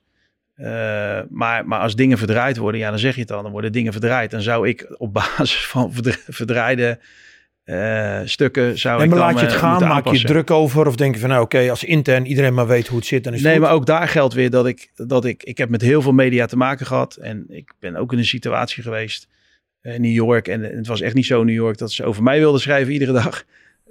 Maar ik heb wel gezien wat er, wat er in een kleedkamer gebeurt dagelijks als het, als het over media gaat. Dat is, dat is gigantisch. Ehm, dus ik heb heel veel mensen te maken gehad in mijn, in mijn carrière die, eh, die, die in medialandschap zitten. Ik ben altijd in zijn algemeenheid gek op journalisten geweest die eh, ook naar de feiten kijken. En op basis van die feiten eh, met vragen komen, goed onderlegd zijn, zich goed verdiept hebben in zaken. Dat zijn degenen dat ik zelfs nog wel eens misschien zeg van... hey, hoe zie jij dit of hoe zie jij dat? Maar mensen die de feiten verdraaien of hele andere agenda's hebben of zo... Maar we hebben ermee Daar te ik, maken. eh, daar heb ik En- niks mee. En beeldvorming is natuurlijk ook echt wel een issue in ons vak. Jou persoonlijk denk ik, heb je net al aangegeven, doet het niks. Nee, kan een organisatie wel raken. Nou, nee, maar dus is het heel belangrijk om in een organisatie te vertellen... luister, dit is, dit is, dit is hoe het is. En hoe doe je dat dan? Ga je vaak je mensen opzoeken, roep je ze bij elkaar bij crisissituaties. Eh, hoe ga je daarmee om? Nou, als het, het kan best zo zijn dat als de druk wat hoger komt, dat, het, dat je wat frequenter bij elkaar moet gaan zitten. Om even te zeggen, luister, eh, dit is misschien wel wat er gezegd wordt. Maar Mhm. dit is de situatie als die daadwerkelijk is. Kan ook andersom zijn, hè? Het kan ook zijn dat, dat de resultaten heel goed zijn. Terwijl je eigenlijk al ziet van jongens, we moeten nu echt heel erg opletten. Want de resultaten zijn wel goed. Maar als we zo doorgaan, dan kan het haast niet anders dan dat het een keertje fout gaat. Door wie word je wel beïnvloed? Eh, ja, ik zal ongetwijfeld ook beïnvloed worden. Bedoel, Nee, maar heb je, heb je raadgevers, eh, eh, familie, waar je wel eh, dingen tegenaan houdt? Omdat je zegt, hè, externe factoren zoals media, die kunnen alles schrijven, die kunnen alles zeggen, die raken mij niet. Mij persoonlijk niet. Ja. Nee, maar, nee, ik kan- maar ik, ik, nou ja, goed, ik, ik ben gek op wat ik zeg. We hebben, we hebben zo verschrikkelijk veel goede, slimme eh, mensen in, in, in deze club zitten. Op, Mm. op allerlei afdelingen, in allerlei gebieden. Ik vind het geweldig om met die mensen eh, te praten en hun mening te horen. eh, en, en op basis van hun mening te, te, te kunnen concluderen van, hé luister, we moeten dit of dat doen. Want dan gaat het veel beter. Dus ja, ik heb ook altijd gezegd, volgens mij gaat leiderschap erover om ervoor te zorgen dat je zelf juist helemaal niet meer nodig bent dat, dat lukt ook niet, want er zijn zat onderwerpen, daar krijg je niet alle handen voor op elkaar. En er zijn echt wel momenten dat uiteindelijk iemand moet zeggen, oké, we komen er niet helemaal uit met elkaar, dus we gaan deze kant op. Eh, maar volgens mij, eh, ja, normaal gaat leiderschap erom dat je, dat je zelf, eh, ja, kan verdwijnen. Maar, maar wat levert jouw leiderschap deze organisatie op? Er is ook heel vaak gesproken, Feyenoord, Robert Eenhoorn. Als zo'n club je binnenhaalt, wat levert jouw leiderschap een club op, een organisatie? Wat breng je mee? Gaat hij weer lachen? Zie je? Ja, ik moet lachen, omdat ik, ik, ik, ik had hier natuurlijk ja tegen gezegd. En toen realiseerde ik me eigenlijk van, ja, dan moet ik over me... Nee, je moet over, over, jezelf gaan praten. Maar vind je dat moeilijk? Ja. Want uiteindelijk vind ik ook in leiderschap dat je Nou, ik heb sterke en zwakke altijd- punten goed ik- moet onderkennen. Nou, ik heb altijd liever, maar dat had ik ook met teams, eh, dat conclusies uiteindelijk eh, door anderen eh, getrokken worden. En niet dat je conclusies eh, aan anderen oplegt. Eh, en ik vind ook als leider bijvoorbeeld dat als het slecht gaat, dat je eh, vooraan moet staan. En als het goed gaat, juist de mensen naar voren schuift die, die daar belangrijk in zijn geweest. Dus ja, misschien dat daarom wat lastiger is. om, Maar je weet het wel wat je meeneemt en, en anders moeten wij het invullen. Maar het is Ja. toch, je hebt toch bepaalde kernkwaliteiten. Als Robert Eenhoorn binnenkomt bij een club, dat ga ik proberen. Daar sta niet je voor. eerste klusje wat je hier hebt gedaan. Je hebt het eerder bij de Honkbalbond gedaan. Ja, ja, maar ik denk wel dat, dat ehm, eh, kijk, ik ben wel van eh, uitdagende doelen. Dus ik, Hmm. ik wil wel met iets bezig zijn eh, waarvan misschien wel het omveld zegt, ja, weet je, dat, dat, dat kan je wel als doel stellen, maar dat kan eigenlijk helemaal niet. Ja, en dan met heel veel mensen de overtuiging hebben, A, dat het wel kan, maar ook hoe ziet dat er dan uit? Hoe ziet dan winnen in dit geval eruit? En ik, ik ben ook heilig van overtuigd dat het geen toeval is dat sommige mensen wel succesvol zijn en anderen niet. En sommige organisaties wel succesvol zijn en anderen niet. En succes kan ook, eh, ik ben niet achterlijk voor een club zijn die, eh, weet ik veel, de zeventiende begroting in Nederland Ja. heeft en, en, en negende of achtste wordt. Dat is, dat is ook eh, geweldig als je dat voor elkaar krijgt. Ehm, eh, en ik, ik wil uiteindelijk zorgen dat er mensen, eh, dat de groep die erin gelooft, Ja.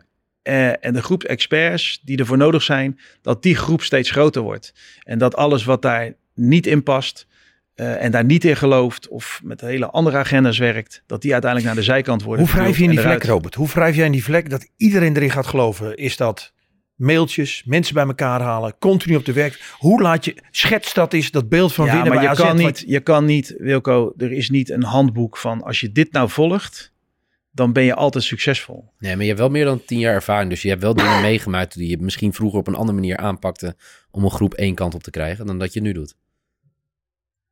Ehm, nou, ik denk, dat ik, ik denk wel dat ik een geweldige leerschool ook eh, heb eh, gehad.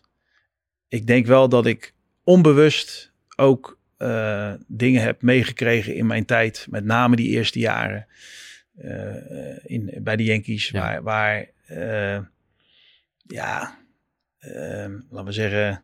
Dat was de, het is de meest succesvolle sportorganisatie. Ik Ter denk in de tijd dat ik daar zat Ja. misschien ook wel eh, de grootste sportorganisatie. Uiteindelijk heeft de voetbal natuurlijk een enorme vlucht eh, genomen in de afgelopen jaren. En zijn heel krachtig en financieel heel sterk eh, geworden. Eh, maar Nou, daar, daar ging het iedere dag. Nou, daar ging het, daar ging het echt iedere dag in. Ging het erom van: heb je, doe je alles wat noodzakelijk is om jezelf de grootste kans te geven om te winnen? Individueel, maar ook als team. En daar wa- was men zo verschrikkelijk gedisciplineerd eh, in.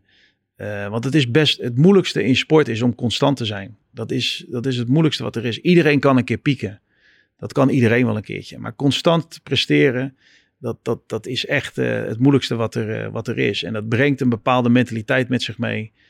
Ehm, en, en zelfs ik, kijk maar, ik, ben- ik ben nog ik al 35 jaar met mijn vrouw. Maar mijn vrouw zegt af en toe nog steeds tegen mij, meen je dat nou? Ga je dat, ga je dat ook nog doen nu? eh, vind je dat nou ook nog steeds noodzakelijk? Dat zit er gewoon in. Dat zit er gewoon in dat je eh, uit iedere dag persoonlijk pest wat er, wat, wat, er- eruit pest wat erin zit. Ja. Eh, en, en misschien is dat wel onbewust ook een voorbeeld.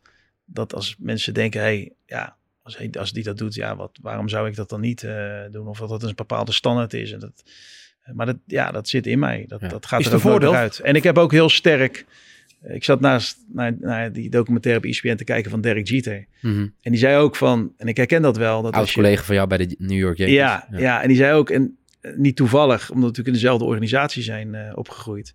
Zo van, ja, als je dan gewonnen eh, hebt, what's next? Hmm. Dat je maar heel kort een gevoel hebt van eh, vreugde en al gelijk weer bezig bent van, ja, oké, maar wat is er nou weer nodig om dat volgende moment mee te maken. Maar je komt uit een organisatie waar winnen eigenlijk de standaard is. Ja. De New York Yankees.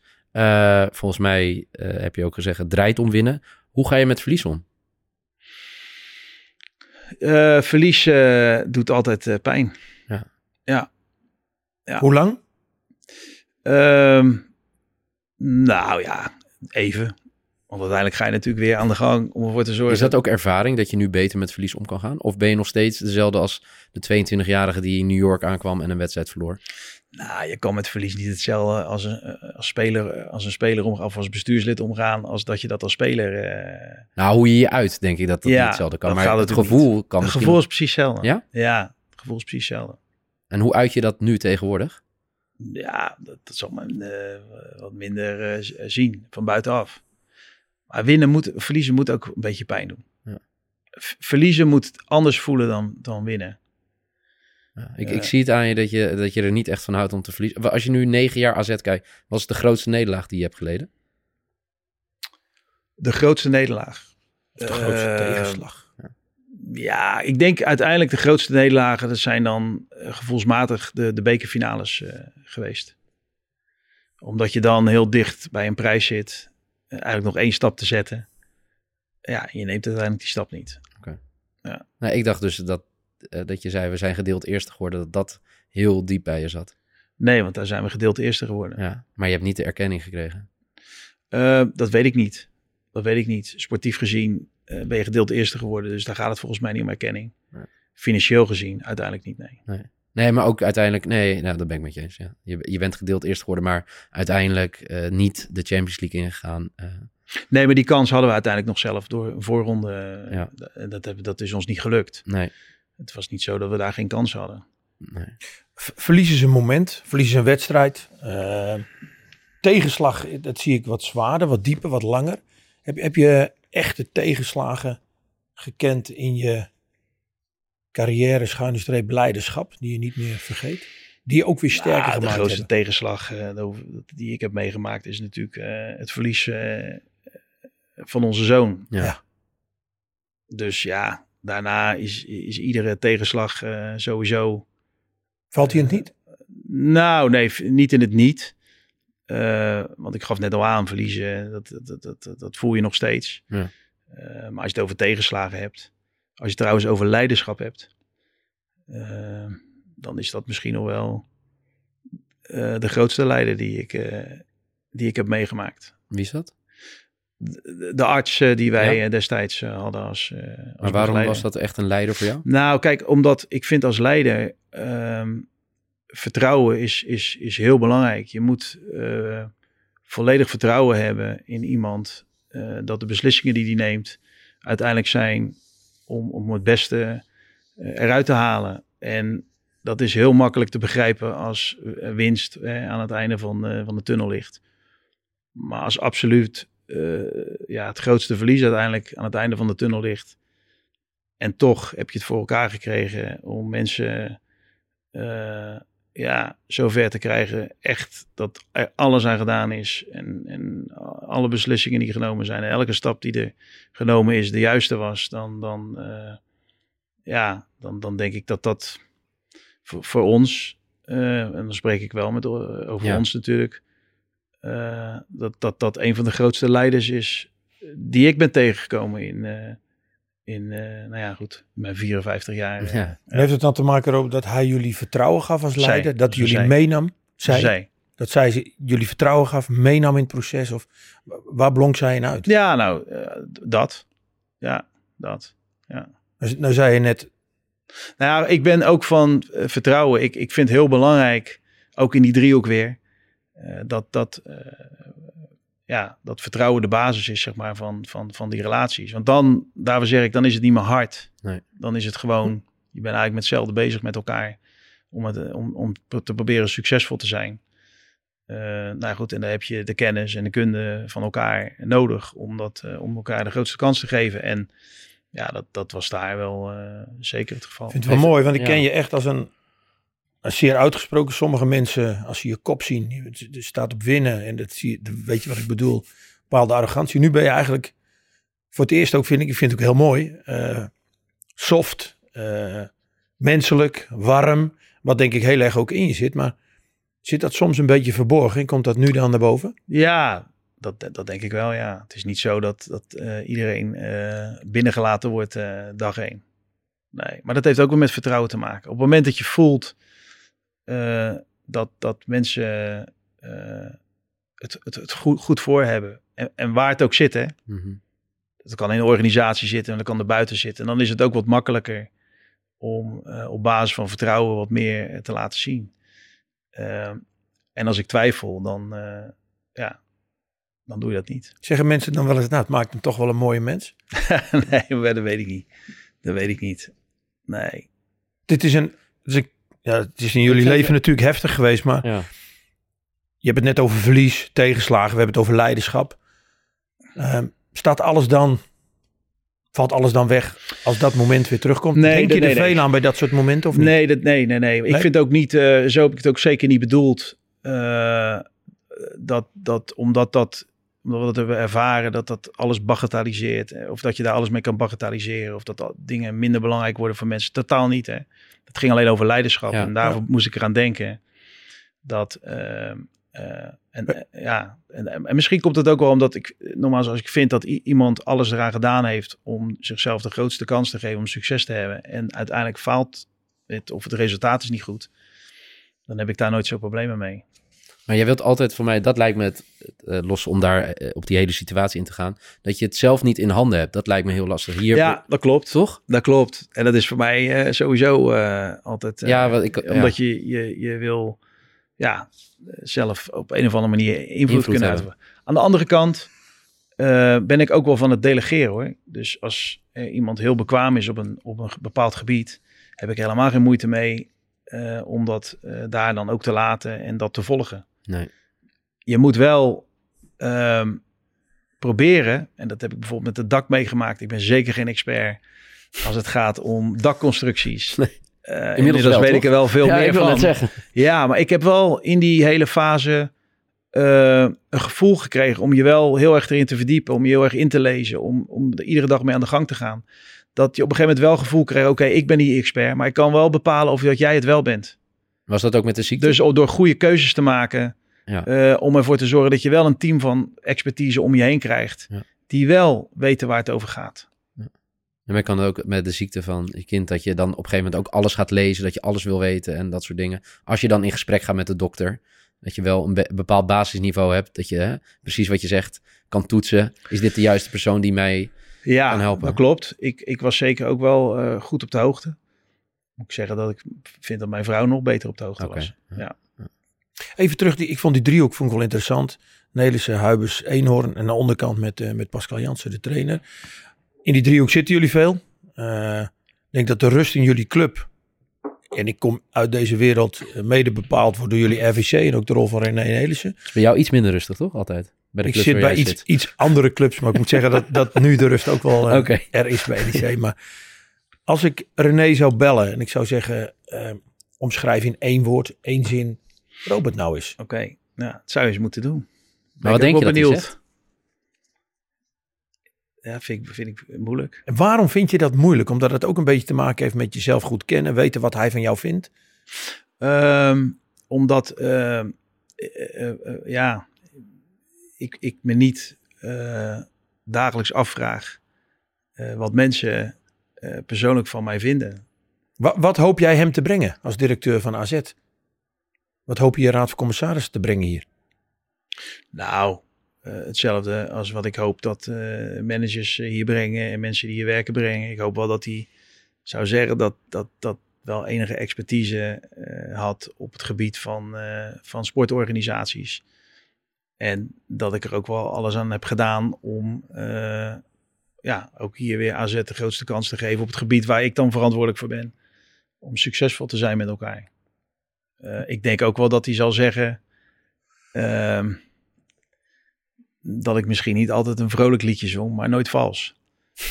Ehm, ik denk ook wel dat men hier ook wel zal zeggen dat, eh, dat het niet de vraag is hoe ik over dingen denk, of dat ik ergens probeer met een omweg eh, te komen. Dat niet, dus ja, waarschijnlijk ook wel gewoon voor goede discussies heb gezorgd om, om gewoon dingen direct op tafel te leggen. Zo komen we er toch wel, Niel. Nee, maar wat ik wel... in- Ja, nee, zeker. Ja, hij, hij wil het woord niet zeggen wat het is, maar, ont- maar wat ik wel interessant vind eh, in het laatste uur dat we nu hier zitten, is dat je voor mij best wel een kwetsbare leider bent. In die zin dat je best wel open staat voor eh, als je dingen verkeerd doet, dat mensen je daarop aan kunnen spreken, dat je daar het gesprek overheen gaat. Is dat ook iets van de laatste jaren of ben je altijd zo geweest? Nee, zo ben ik niet altijd geweest. Maar hoe Ja, komt ben, je, dat? ben je nou, zo? omdat Ben je ik, zo? denk, ik denk dat... het- Nou, nee, maar ook... ook eh, kijk, je, je leert natuurlijk ook gaandeweg. En Mhm. als je begint, eh, als coach bijvoorbeeld... dan wil je natuurlijk dat iedereen is zoals jij bent. En eh, het moet gebeuren zoals jij denkt. En eh, de regels gevo- gevolgd worden die, die, jij, die jij vindt. En het gaat heel veel in het begin vaak als je bijvoorbeeld als coach begint over jou. Terwijl je leert uiteindelijk begrijpen dat leiderschap of coaching eigenlijk helemaal niet over jou gaat. Het gaat juist over al die andere Ja. mensen die ervoor zorgen of je succesvol bent, ja of nee. Eh, Dus dat, dat is in ieder geval iets wat ik wel gaandeweg eh, heb geleerd. En als je dat begrijpt, ja, dan begrijp je ook dat, dat, dat je die mensen in een situatie moet zetten. Of dat nou de omgeving is waarin ze werken, of het nou de andere mensen zijn waarmee ze moeten werken, of het nou het programma is, eh, wat, wat, wat ze uiteindelijk zelf kunnen bepalen, omdat dat ja, uiteindelijk bepaalt of wij eh, iets behalen met elkaar, ja of nee. En- Jij- Jij zei mooi, die wil ik toch nog ik, daarom. Hij, hij noemt jou een kwetsbare leider. Ja, ik zag eerst al een blik van... Ja, nee, dat- daarom. Vraag ik, je- zie je Ja, jezelf weet ook niet. zo? Ik weet niet wat je met kwetsbaar. eh, Ja, daarom wil ik eigenlijk aan jou de tweede vraag stellen. Wat is een kwetsbare leider in jouw ogen? Ja, ik weet niet, maar kwetsbaar. eh, dat, is, dat is niet een woord. ehm, Die je zelf zou wat, gebruiken. nou, die ik ook niet zelf vaak zou gebruiken. Ook niet Ben je over anderen. emotioneel in je leiderschap? Als je de groep toespreekt hier bij winst of verlies, eh, klinkt er af en toe een, een kraakje in de keel of een traantje in het oog? Ben je er zo een? Of niet? Traan in het oog. eh, nee. Nee? Als je naar huis rijdt, eh, bij sommige momenten bepaalde muziek aan. eh, Oh, maar ik kan in je wel- kamer. ik- nee, dat heb je kan wel. wel- Kijk, ik kan wel- nou gaat hij weer Ik om. kan wel nou, geraakt worden door Nou dingen. wordt het weer mooi Maar, maar, maar- Ja. maar dit vind ik wel interessant. Dus wel, dat je wel geraakt kan worden, maar niet op de werkvloer. Nee, maar vroeger over een traan. Dat, dat, dat, dat- Maar niet op de werkvloer. oh, maar ik kan best wel. eh, het is niet zo dat ik op één monotone Nee, stem dat eh, praat eh, heel de dag. Nee, natuurlijk niet. Nee. Nee. We hebben je uitstraling, hè? je winnen, zo ken ik je ook. Je bent heel dat- duidelijk, heel direct. En dan gaat het hier ook, eh, de kop gaat meedoen bij jou, hè? de mimiek.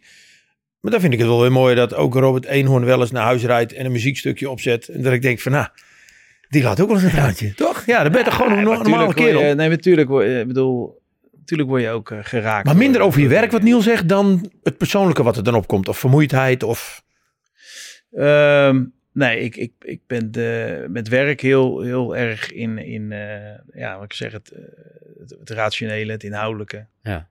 Ja, ja. Waarbij natuurlijk sport ook emotie, eh, emotie is. Eh, en natuurlijk, eh, eh, ja, ik denk als je op mij een camera zet tijdens wedstrijden, dan, eh, dan, dan ja, zie ik misschien daarna ook wel dingen terug dat ik denk, hmm.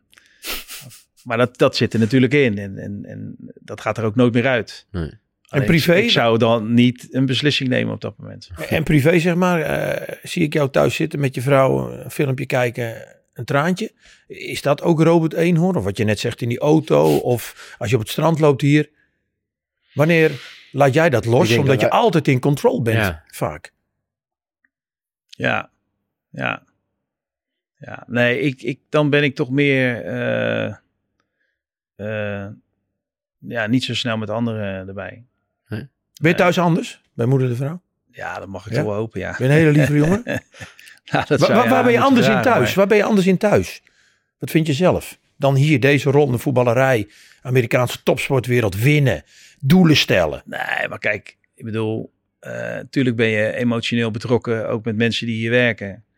Maar de emotionele betrokkenheid die je hebt, is natuurlijk eh, naar je vrouw en naar, naar mijn zoon. Mhm.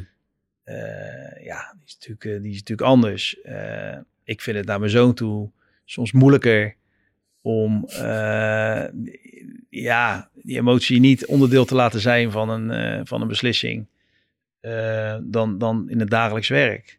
Maar die drang, dat winnen, je zoon studeert nu. eh, Ja. eh, hoe zit jij daar bovenop? Hoe speel je je rol thuis dan? Nou, juist niet erbovenop. Oké. Nee. nee, ik vind dat mensen ehm, fouten moeten maken om, eh, om zichzelf te ontwikkelen. En hopelijk ook zaken te kopiëren en te kijken naar andere mensen die succesvol zijn. En zich ook af te vragen waarom is diegene succesvol. Dus ik ben juist meer van eh, handen eraf en, eh, en zorgen dat hij, eh, dat hij ook fouten maakt, verkeerde beslissingen neemt. En dat winnen, wat in jou zit, hoe is dat dan met je zoon? Ehm, Of met de vrouw als je een kaartspelletje speelt thuis? ja, maar ehm, eh, ja, ook anders. Ja, nee, dat ik- kan je ik- loslaten. Ja. Dus kan, het, het, zit in je, maar je kan het wel uitschakelen. Oh, loslaten bedoel dat je niet wil winnen. Ja. Nee, als ik een spelletje speel moet je winnen. Ja? Ja, mijn vader, ga je dan mijn vader thuis? heeft dat ook altijd gedaan. Maar ga je ver thuis om dan? Nou, gewoon, ik, ik doe ook gewoon dan alles om te winnen. Kijk, het is ook, en mijn vader zei dat ook. Nou, mijn vader zei ook tegen mij dat, eh, vroeger, dat als je, als je van mij gewonnen hebt, dan heb je ook echt gewonnen. Ik hou, ik hou niet van, eh, eh, ook niet naar je zoon toe, om hem in situaties te brengen, waardoor hij juist nooit in, in positie komt dat hij faalt. Mensen moeten falen Ja. Om uiteindelijk beter te worden. Is er iets waar je nog nooit mee bent verslagen thuis? Met wat voor spel? Eh, nee, moet ik ook zeggen dat wij ook niet super vaak spelletjes eh, spelen. Ehm, nee, nee, ik kan, nee, kan ik niet bedenken. Wanneer ontspan jij? Wat is voor jou ontspanning? Hè, leiderschap is, is heel veel druk, heel veel stress in het voetbal. Wanneer ontspant Robert Eno? De meeste ontspanning heb je als je iets moet doen waar je zelf niet goed in bent. Of, of wat, wat heel je aandacht nodig heeft. Eh, waardoor je eh, alles waar je dagelijks mee bezig bent eigenlijk vergeet. Wat Zoals? is dat bij jou? Ja. Nou, bijvoorbeeld als ik, ik, eh, als ik ga skiën. Je kan niet goed skiën. Nou, ik kan, wel, ik kan wel redelijk skiën, maar ik moet wel even bij de les blijven. Het is niet zo dat ik, eh, dat ik zonder enige aandacht eh, Nee, naar beneden heel ga. makkelijk... Nee, nee, nee. Dan heb je skiën. Ik zit bijvoorbeeld bij een kookclub. Nou, ik kan je vertellen, eh, ik ben echt geen, eh, geen meesterkok. Nee. Eh, nee, dus ik heb maar dan ontspan je wel. Dan heeft mijn volledige aandacht eh, nodig. Dat vind je leuk. Ja, dat vind ik wel. eh, en dan gesprekken voeren die ze niet gaan over eh, waar Nee. wij dagelijks mee bezig zijn, maar gewoon over andere dingen. En wat is je, wat is je favoriete muziek? Oh, nee. Waar luister jij naar? Ik dacht, wat is nu je favoriete gerecht dat hij nu op de tafel kan zetten? Mijn favoriete muziek? Ja, ik ben wel dan in Amerika gevormd. Dus eh, de Nederlandse muziek is, eh, is wat, vind ik, eh, wat minder interessant. En daar zitten ook soms leuke nummers tussen hoor. Maar ik denk dat, ehm, ehm, laten we zeggen, de muziekkeuze van, van, van Johan Derksen heel dichtbij die, eh, die van Ja. mij eh, ligt. Ja, en dat komt ook om, natuurlijk omdat ik daar tien jaar gezeten heb. En eh, nou ja, goed, busreizen. ook lange trips als je van Florida naar je club toe ging. En, eh, dus daar, daar eh, ja, dat, de blues, eh, country. En kan het nou zo zijn hè, bij het skiën? Jullie zijn vorig jaar ook met de hele AZ-organisatie naar het Zillertal volgens mij gegaan. Of bij het skiën, als je weer allerlei bekenden tegenkomt. Je hebt de hele dag moeite gedaan om op je stok te blijven staan. Dat s'avonds bij de après-ski Robert Eno toch ook wel eens een keer een klein rondje in de Polonaise loopt. Nee, Snap maar je het, het? je doet net alsof ik, tuurlijk, eh, alle dingen en alle fouten trouwens eh, die je kan maken, die, eh, die heb ik ook allemaal gemaakt. Dus eh, als ik in een omgeving ben met een hoop gezellige mensen, dan Ben je dan ook de kan het leider? best wel eens la- laat Zeg maar met, met zo'n kroegentocht of als je aan de bar staat. Nee, nee. Nee? Nee, nee, nee, nee. Nee. Ik hoef ook niet heel de dag eh, overal, eh, Nee. nog, ik, hoef niet overal het voortouw in te nemen. Wat ik een hele interessant vond, het ging net over de arts. Toen zei jij hij, hè, wat voor net. Toen zei nee, nee, het is een zij. De wereld verandert snel. Wat er tien jaar geleden nog op de werkvloer kon, kan Ja. nu tegenwoordig niet meer. Nee. Hoe ben jij daarmee bezig? Je bedoelt met, met alles wat er speelt? Ja, en het is natuurlijk een hele dominante mannenwereld waar we eigenlijk in zitten, de, de voetbalwereld. Eh, nou, tegenwoordig komen er steeds meer vrouwen door. ja. Hoe zorg je ervoor dat het een veilige werkomgeving is? Nou, ik vind gewoon dat je, eh eh, laat maar zeggen, mensen aan je moet binden die heel bekwaam zijn. Ja. Man, vrouw, Zeker. maakt mij niet uit. Nee. Nee. En de Eh, macht in ons, in ons vak, hè, en dat heb je natuurlijk ook van boven, van commissarissen. We hebben natuurlijk een businessclub, dus bij ons altijd gezellig na afloop, mannen en vrouwen. Het hele MeToo-verhaal binnen een voetbalclub, eh, heb je daar extra oog voor? He- Praten jullie erover?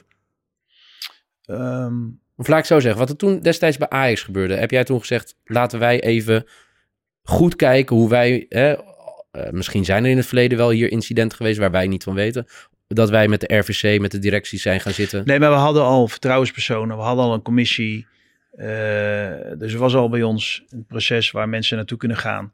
Enige verandering die wij gedaan hebben is dat we in die commissie hadden al een onafhankelijk persoon. Ja. Die vertrouwenspersoon was één persoon die op het ATC zit op het trainingscomplex en één persoon die hier eh, aanwezig is dagelijks. Daar hebben we nu ook nog een onafhankelijk persoon bijgezet. Maar voor de rest was hier al uh, ja, laten we zeggen, alles aanwezig voor mensen om zich eventueel te melden als er zich. Uh, en de andere aanpassingen die we hebben gemaakt, is dat uh, er een moment komt dat dan die commissie naar de directie zou gaan om te zeggen: hey, luister, we hebben iets ja. gesignaleerd, dat klopt niet. En daar is dan een regel aan toegevoegd dat als het over een directielid gaat, dat het dan uiteindelijk naar de, de, de Raad van Commissaris de stap wordt gezet vanuit die commissie. Ja. Voor de rest is daar niet zo gek veel voor ons veranderd. En, en, de rol van de vrouw, hè? we hebben een vrouwelijke directrice in het voetbal, maar je ziet ook in, in de boord allerlei bewegingen. Ja. Uh, dat we daar allemaal toch ook aan het kijken zijn naar posities van de vrouw. Hoe, hoe, hoe kijk jij daar tegenaan? In ik, nogmaals, ik vind dat je gewoon voor de beste moet gaan altijd. En of dat een man of een vrouw is, dat, dat, dat doet er niet zoveel uh, nee. toe. En er zitten hier zat vrouwen, maar niet omdat we hebben gezegd we moeten een vrouw hebben, maar meer omdat dat dan de beste persoon was. Ik heb nu met een vrouwelijke uh, burgemeester te maken. Ja. Nou, kan je melden erg goed. Oh, wel, ik denk dat je nu gaat zeggen. Ja. Nee, daar dus, moet ik helemaal nee, niks maar, van hebben. Nee, maar gewoon dus, dus maar ja. Uh, ik, ik, weet niet of men daar gezegd heeft, het moet nu een vrouw zijn of niet. En ik hou niet van dat je gedwongen wordt uh, een bepaalde beslissing uh, te moeten nemen. Je moet beslissingen nemen op, op, op gewoon op basis van dit is het beste om deze keuze te maken. En, en ja, uh, maar de hele diversiteit. Uh, ik heb, ik heb, ik heb, uh, maar, maar nogmaals, dat moest uiteindelijk verteld worden. Ja. Hensley Meulens is al jaren bij ons de hoofdcoach geweest bij de World Baseball mm -hmm. Classic. Ben Thijs was assistentcoach. Wim Martinez was. Pascal Jansen is hier nu de hoofdcoach. Ja. Maar niet omdat we zeiden van, ja, het zou toch wel goed zijn om misschien nu eens een keertje iemand met een andere huidskleur de leiding te Hoe kijk je naar die hele discussie in de voetballerij? Uh, de discussie over. Nou, over diversiteit bij het bijvoorbeeld coach betaald voetbal, dat daar nu best wel veel op heeft. Nou over. ja, als ik kijk, uh, wat ik zeg, je moet keuzes maken op basis van wat het beste is. Mm -hmm. Maar als blijkt dat je een heel goed persoon hebt, in dit geval een vrouw of een donker Ja. iemand, en je neemt die keuze niet, Mhm. en dat zal ongetwijfeld ook gebeuren in de maatschappij, dan ben ik daar fel tegenstander van. Zou het dus ook kunnen zijn dat jij zomaar in de toekomst de eerste vrouwelijke hoofdtrainer aanstelt? Uh, als, de, als de beste uh, trainer uh, een vrouw is op dat moment en dat die vrij is, Ja. zou ik niet weten waarom dat niet zou kunnen. Even, even afsluiten. Dan gaan we naar de afsluiting. We hebben straks nog een aantal eh, eh, vragen voor je, voor een naam of een zin.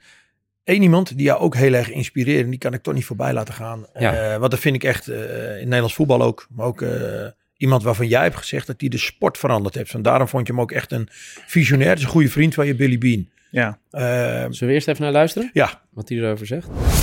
So anything you see going on in the markets, the things that you mentioned, are going to happen in baseball, in my opinion, because you've got the same guys who, say, 25 years ago would have been running quantitative hedge funds on Wall Street are now running baseball teams. Uh, so again, you're going to see the process, and you mentioned artificial intelligence. Absolutely, will be a part of.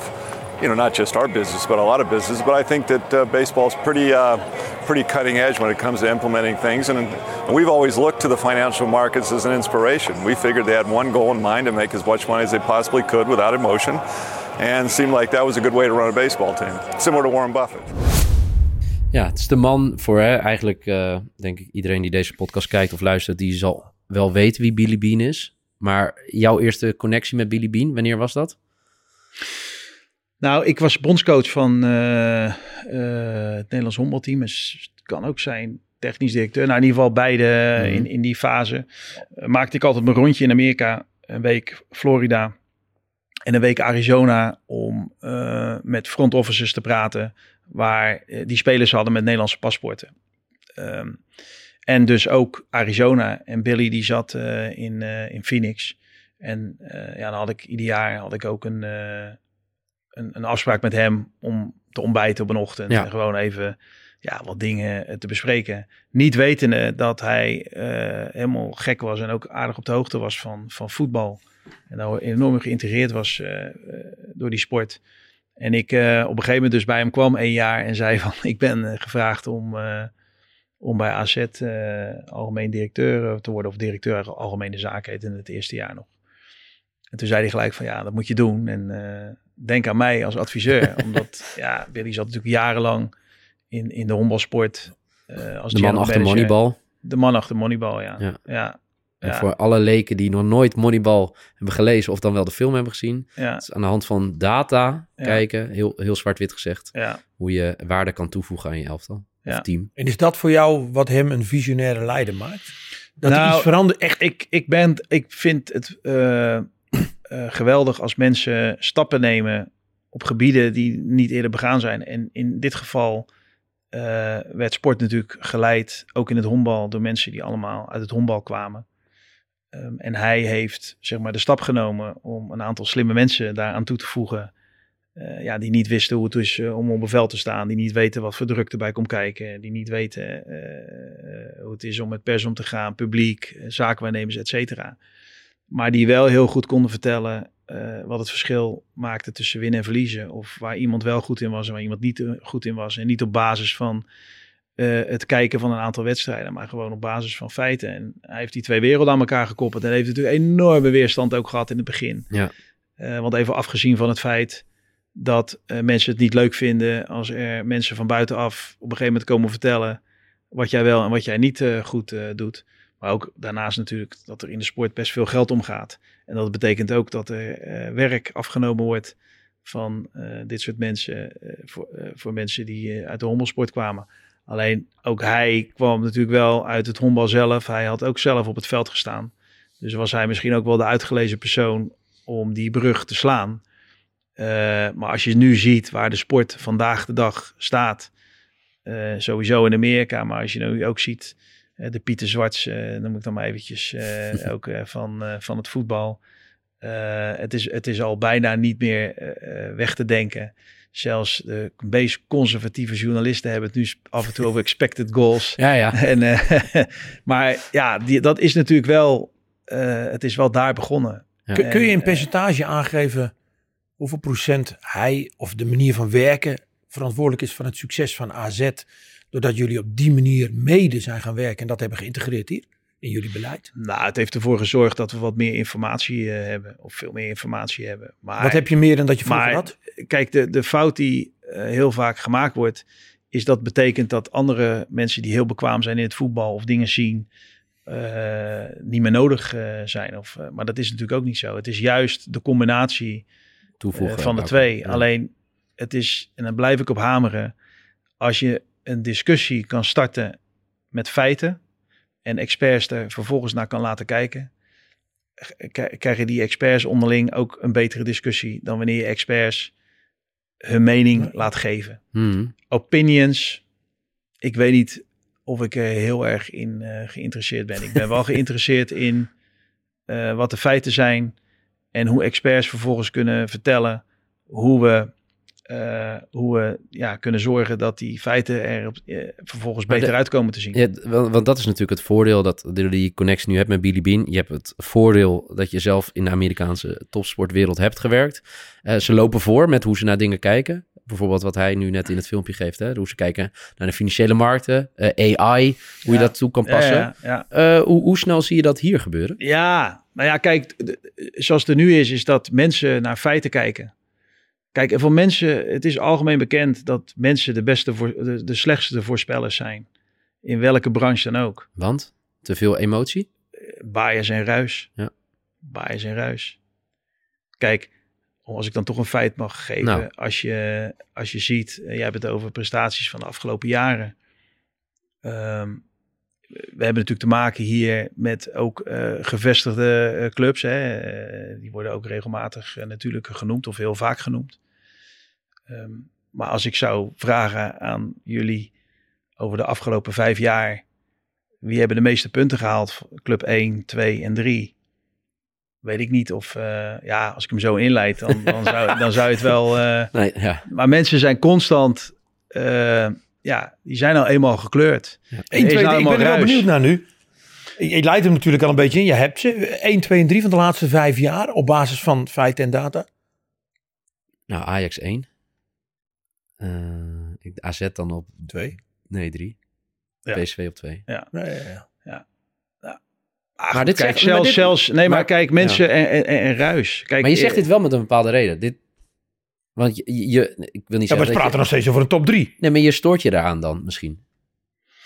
Nee, ik stoor me er niet aan. Maar Eh, anders zou je het nu niet opbrengen. Nee, maar ik vroeg waarom zijn mensen de slechtste Ja. voorspellers? Ja. Dus ik geef een voorbeeld dat bias, dit is een vorm Hmm. eh, van, van, van bias, en ruis ervoor zorgen dat mensen de slechtste voorspellers eh, zijn. Ja. Zelfs de simpelste modellen zijn beter dan eh, dat mensen voorspellen. Dat is gewoon algemeen bekend. Alleen zelf een beslissing nemen, die je zelf helemaal bedacht, geeft nou eenmaal wel een lekker gevoel. Mhm. Zelfs als die beslissing uiteindelijk misschien zelfs niet goed, goed uitpakt. En ik heb ook gezien dat rechters in Amerika voor hetzelfde vergrijp hele verschillende straffen eh, Ja. geven. Of dat eh, iemand zijn voetbalteam, een American voetbalteam, dan in dit geval eh, wint of verliest, uiteindelijk bepaalt wat de strafhoogte is van iemand de dag daarna. Als je daar gewoon simpel over nadenkt.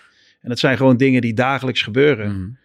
Mhm. Dan denk ik dat, en dat is misschien ook wel een van de taken die wij als leiders hebben, dat je probeert die bias en die ruis er zoveel mogelijk uit te halen. En dat je, dat je dan beslissingen neemt. En het is eigenlijk, als je erover praat, is het heel erg logisch. En daarom die financiële markt, die Hmm. Billy natuurlijk net aanhaalt, eh, die dat natuurlijk dagelijks doet. Of laten we zeggen, de gokmarkt komt eh, eh, de laatste tijd in het nieuws. Als, Ja. Maar als je ziet hoe, hoe die beslissingen nemen, dat is natuurlijk ook gewoon van heel, op, op basis van heel veel data en heel veel informatie die er is, die ervoor zorgen dat zo'n bedrijf dan uiteindelijk succesvol is. Mhm.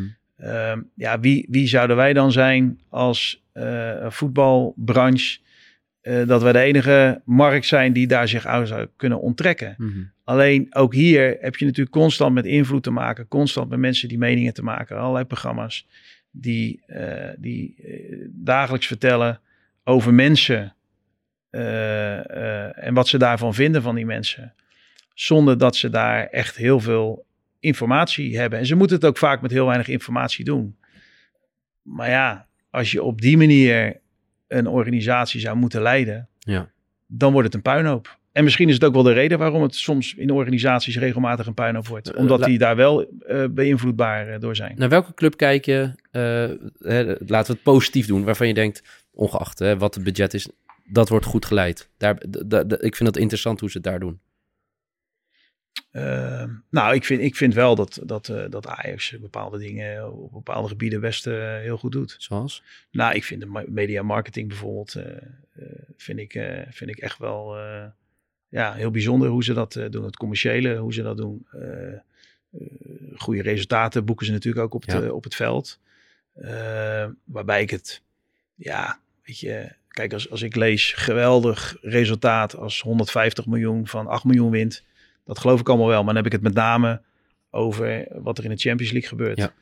Ehm, ik denk dat, ehm, ja, eh, wie nog meer? De, de- de- ja, er zijn wel meer organisaties die ik eh, vind eh, Ja. dat ze het best goed, goed doen. Maar- Trek je dan ook wel eens een, bijvoorbeeld een case die, die, hoe Ajax bepaalde dingen in de media brengt? Nieuwe spelers, sponsorship, ga zo maar door. Dat je dat hier intern doorstuurt. hey, dit is misschien wel een inspiratie voor Nee, ons. maar eh, wij sturen, dat hoeft niet alleen over Ajax te gaan. Dat kan ook over Nee. NEC zijn, of dat kan ook over Groningen zijn, of dat kan ook over Feyenoord zijn. Ja. Eh, volgens mij eh, hebben we ook als taak om te kijken wat andere clubs doen. En, en als die dingen goed doen, dan zou het natuurlijk een beetje raar zijn, omdat een andere club het doet, dat je dat zou negeren.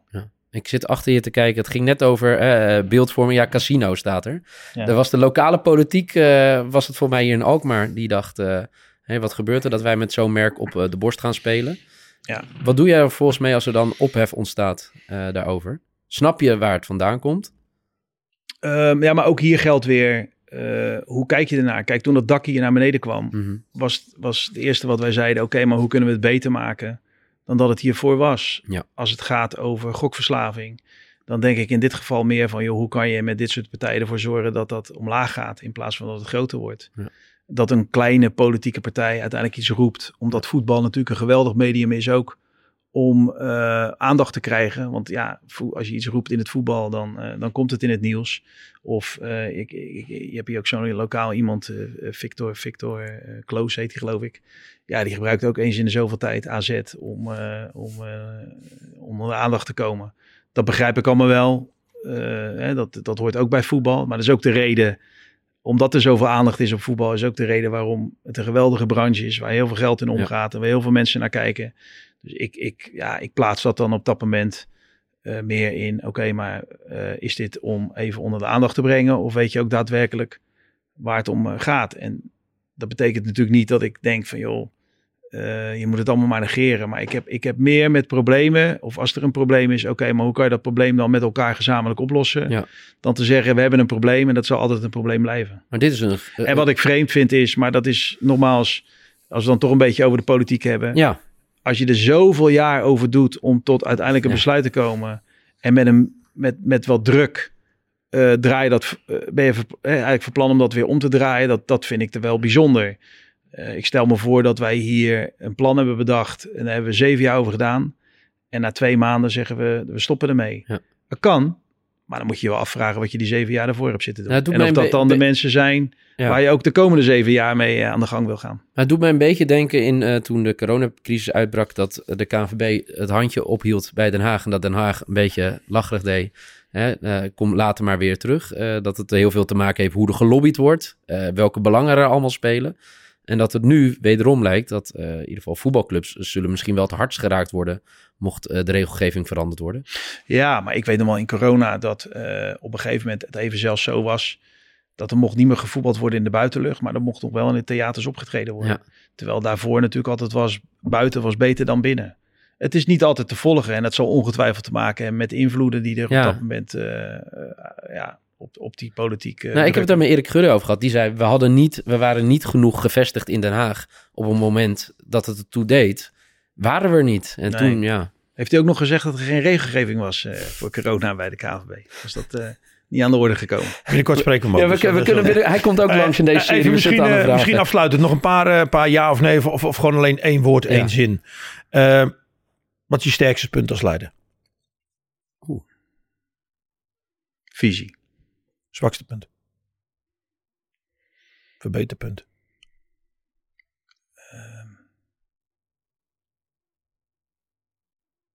Verliezen. Hoe bedoel je dat? Ehm, ja, ik denk dat ik toch wel ehm, moeite heb met verliezen en dan misschien toch af en toe iets te kort door de bocht ga. Moeilijkste moment als leider geweest? Ehm, eh, stadiondak. Voorbeeldleider?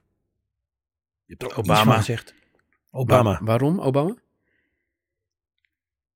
Ook iemand die, ja, de eerste natuurlijk eh, donkere president eh, was. En Ja. ik weet ook nog wel hoe de verhoudingen in Amerika liggen.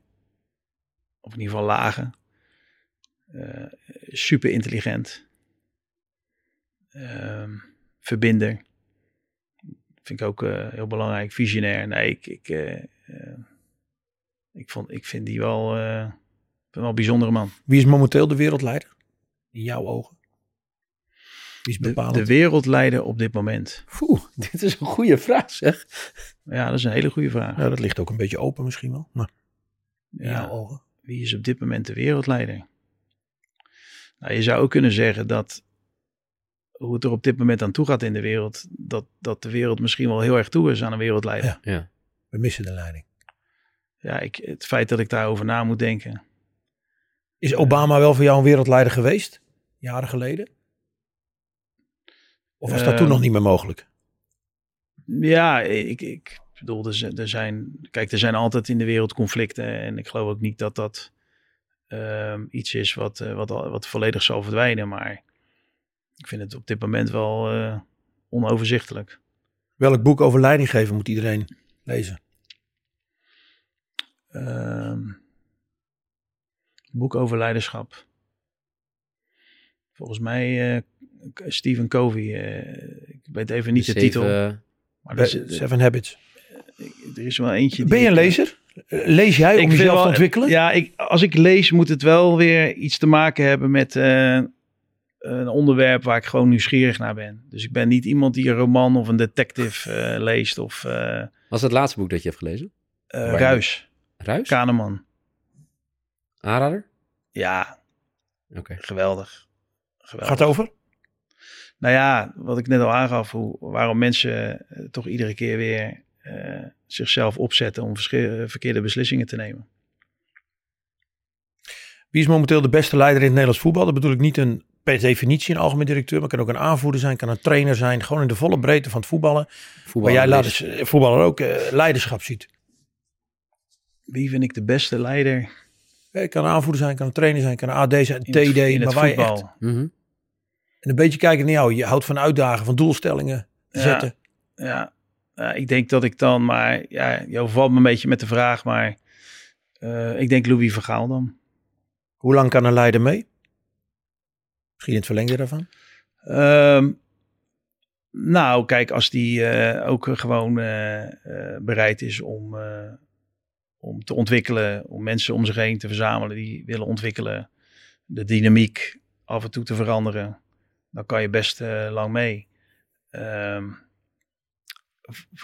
maar het ligt ook aan de persoon zelf natuurlijk. Kijk, in mijn geval, eh, ik weet niet of die vraag ook nog komt, maar als in mijn geval zou ik, als, als je voelt dat groei haast onmogelijk wordt en het, en het zeg maar flat wordt. eh, dan zijn mensen die voelen zich daar heel prettig bij en kunnen dat jaren volhouden. Maar dat zou voor mij het moment zijn om. eh, Maar is dat daarom wat je net aangaf met Louis Vergaal, dat hij zich wel steeds probeert opnieuw zichzelf uit te vinden, goede mensen om zich heen te, te zoeken? ja, ja, en ik kan ook wel een bepaald doel stellen. En, en ik heb nooit persoonlijk met Louis eh, gewerkt, maar het valt me wel op dat, eh, dat hij een bepaalde manier van werken heeft en mensen om zich heen verzamelt, een team. Ik heb, ik heb Ron Vlaar daar wel eens over gesproken, hoe Ja. goed mensen worden voorbereid en er dus ook in gaan geloven. En, ehm, maar ja, ook die is niet altijd succesvol geweest. Maar volgens mij gaat het erom dat je met name vaker wel succesvol bent dan, dan niet. En als je maar lang genoeg in, ergens in de top actief bent, ja, dan ben je niet altijd eh, de winnaar. Tenzij je in een competitie speelt waarvan je, waarbij jij zo verschrikkelijk veel meer mogelijkheden hebt, eh, bijvoorbeeld financieel, Mhm. ten opzichte van je concurrenten. Ja, dan, eh, dan, dan wordt het steeds, steeds makkelijker. Maar ja, normaal als je overvalt me met die vraag. ehm, ehm, dus ja, maar goed, ik, ik vind ook eh, dat eh, als ik zie hoe bij ons het voetbal en Max, maar ook de opleiding Ja.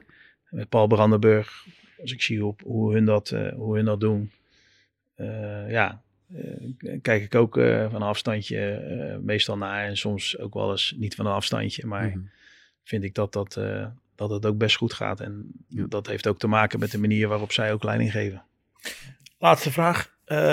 Als je vandaag geen leider in de sport had geweest, hoe had je dan voor ons gezeten? Wat had je dan gedaan vandaag?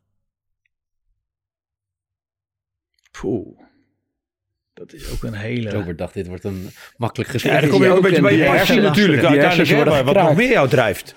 Ja, dat is. Dat is, eh, dat is het- kijk, ik ben al vanaf zo vroeg altijd met sport bezig Ja. geweest. En ik heb ook nog het geluk gehad dat ik alle kanten heb gezien. Ik ben natuurlijk zelf sporter geweest. Ik ben coach geweest. Ik ben technisch directeur geweest. Algemeen directeur. Algemeen directeur. Eh, ik heb ook nog in de raad van commissaris dan van de Eredivisie gezeten. Als toezichthouder en, en, en een supervisory board bij EMM. Ik heb allemaal alle kanten wel redelijk te gezien. En dan ga je mij een vraag stellen. Als ik dus niet in de sport had gezeten. Poeh. Had je dan een restaurant gehad? Nou, hij Je kan bijna koken? koken. Nee, nee, hij kan nee. bijna koken nu. Nee, had ik geen restaurant gehad. Nee. Nee ik, ik, Maar het openbaar bestuur of de publieke overheid is niks voor jou. Nee, Had je dan nee, bij nee, een bedrijf. Amerikaans bedrijf gezeten waar eh, Ja, omzet... ja, ja, ik denk wel dat ik eh, ergens had gezeten waar, waar eh, Met goede targets. target, targets, ja. Ja. ja. Ja, ik zou soms ook wel eens willen dat je zo niet in elkaar zit. Het lijkt me ook wel lekker om soms wel eens te denken, of, de- zo van, ja, het maakt eigenlijk helemaal niet zo heel veel uit wat er vandaag gebeurt. Heb je dat nooit in je carrière eigenlijk gehad? Je hebt het altijd dit gehad. Eigenlijk van jongs af aan. Ja, als speler heb je natuurlijk eh, eh, dat sowieso gehad. Ja. Als coach ook, technisch directeur, nu algemeen directeur. Nee, het is niet zo dat, eh, dat ik een doelloos bestaan ergens heb geleid. Nee. Wil je hier eigenlijk, het- wat ik het interessante vind, hè? Je, je, nou, je bent de beste geweest van Amerika met de Yankees. Je bent de beste geweest van de wereld met honkbal. Ja, wat wil je in het voetbal? Nee, maar daarvoor zei ik ook net van, eh eh, wat ik vind het lastig is dat het verliezen. Omdat eh, ik heb natuurlijk daarvoor altijd in de omgeving Ja. gezeten ehm, waar, gewonnen, waar gewonnen werd. En ehm, winnen krijgt op een gegeven moment ook wel een iets andere dimensie. Maar ik vind wel dat je, zelfs als AZ zijnde, dat je moet wel of met of je moet aan het of je moet winnen hè, of je moet onderweg zijn naar winnen. En zolang je het gevoel hebt dat je onderweg bent naar winnen, en ik blijf zeggen, een paar jaar geleden had het best interessant eh, eh, geworden. Die laatste, die laatste wedstrijden. Eh, we zullen nooit weten hoe het geëindigd was. Maar dat betekent dus wel dat als je met een groep mensen dag in dag uit met een bepaald doel bezig bent en je, en, en je hebt eh, uiteindelijk een keertje dat je, dat je zo talentvolle groep hebt met elkaar, Mhm. dat het niet onmogelijk is. Zeker. En volgens mij is dat ook de kern van de sport. En dat is ook volgens mij de opdracht die ik leiders zou willen geven. Of het nou Jan de Jong is bij de Eredivisie. Of in dit geval Marianne Ja, van Leeuwen. eh, dat, je de, dat je de plicht hebt ervoor te zorgen dat eh, clubs in dit geval eh, kunnen blijven dromen. Dat als ze alles goed doen, dat het toch een keertje eh, tot de mogelijkheden behoort. En als je het weghaalt voor steeds meer clubs, ehm, ja, weet je. Dan graaf je het graf voor de Eredivisie. Ja, maar dan zou ik ook kunnen zeggen, dan kan iedereen wel leider worden. Mooi slot. Ja, zeker. Iedereen kan leider worden. Denk je dat... ja. Nee, maar ik, ik kan me niet voorstellen dat... En misschien zeg ik nu iets heel geks hoor. Maar dat jij over tien jaar nog in Nederland algemeen directeur bent. Ik denk dat je misschien jezelf nog een keer wilt testen in het buitenland. Ja, maar als ik. eh, en ik, ik ben- nooit zo'n carrièreplanner geweest hoor. Dat snap dus ik. ik. En dat ben ik ook helemaal niet. Maar die kans acht ik wel groter. Dan, Toch? Ja. Dan, Je dan- wilt je testen ook op het allerhoogste niveau, toch? Ja, nou goed, allerhoogste niveau. Je wil, eh, je wil een om- omgeving uitkiezen waar je het gevoel hebt van daar zou wel weer een keertje iets bijzonders mee eh, voor elkaar Maar kunnen dat hoeft dus nog ineens de allergrootste clubs te zijn, zeg maar. Dus het zou ook wel een challenger kunnen zijn, dus ergens anders. Ja, maar het moet wel iets zijn wat uiteindelijk wel kan leiden tot, eh, tot een, tot een eh, grootse prestatie. Nou, dan gaan we daar in de toekomst een keer heen. Wilco, kijken hoe die dan reflecteert. Komen we opnieuw langs. Ongelooflijk bedankt erop. Ik vond het leuk. Ik vond het mooi. Ja, hoe vond Ik je ken je al heel lang, maar ik, ik heb toch wel weer een paar hele mooie kanten van je gezien. En ook alweer, nee, ook alweer een paar aardige lessen meegenomen. Ik- dat, dat is ook de bedoeling hiervan. Waarom heb je hier ja tegen gezegd? Ehm, ja, dat is een goede vraag. Ik denk ook wel. Voor mij is altijd belangrijk, oké, weet je, wie, wie, wie, wie, wie vragen, wie stellen de vragen. Ehm, ja, is gevoel. Gevoel. Gevoel. Ja, ja, meestal zeg ik nee tegen dingen, maar Ja, daarom. soms ook wel eens ja. Ja, ik weet ook niet waarom. Dankjewel in ieder geval. Ja, nee, graag gedaan. Mooi verhaal, dankjewel.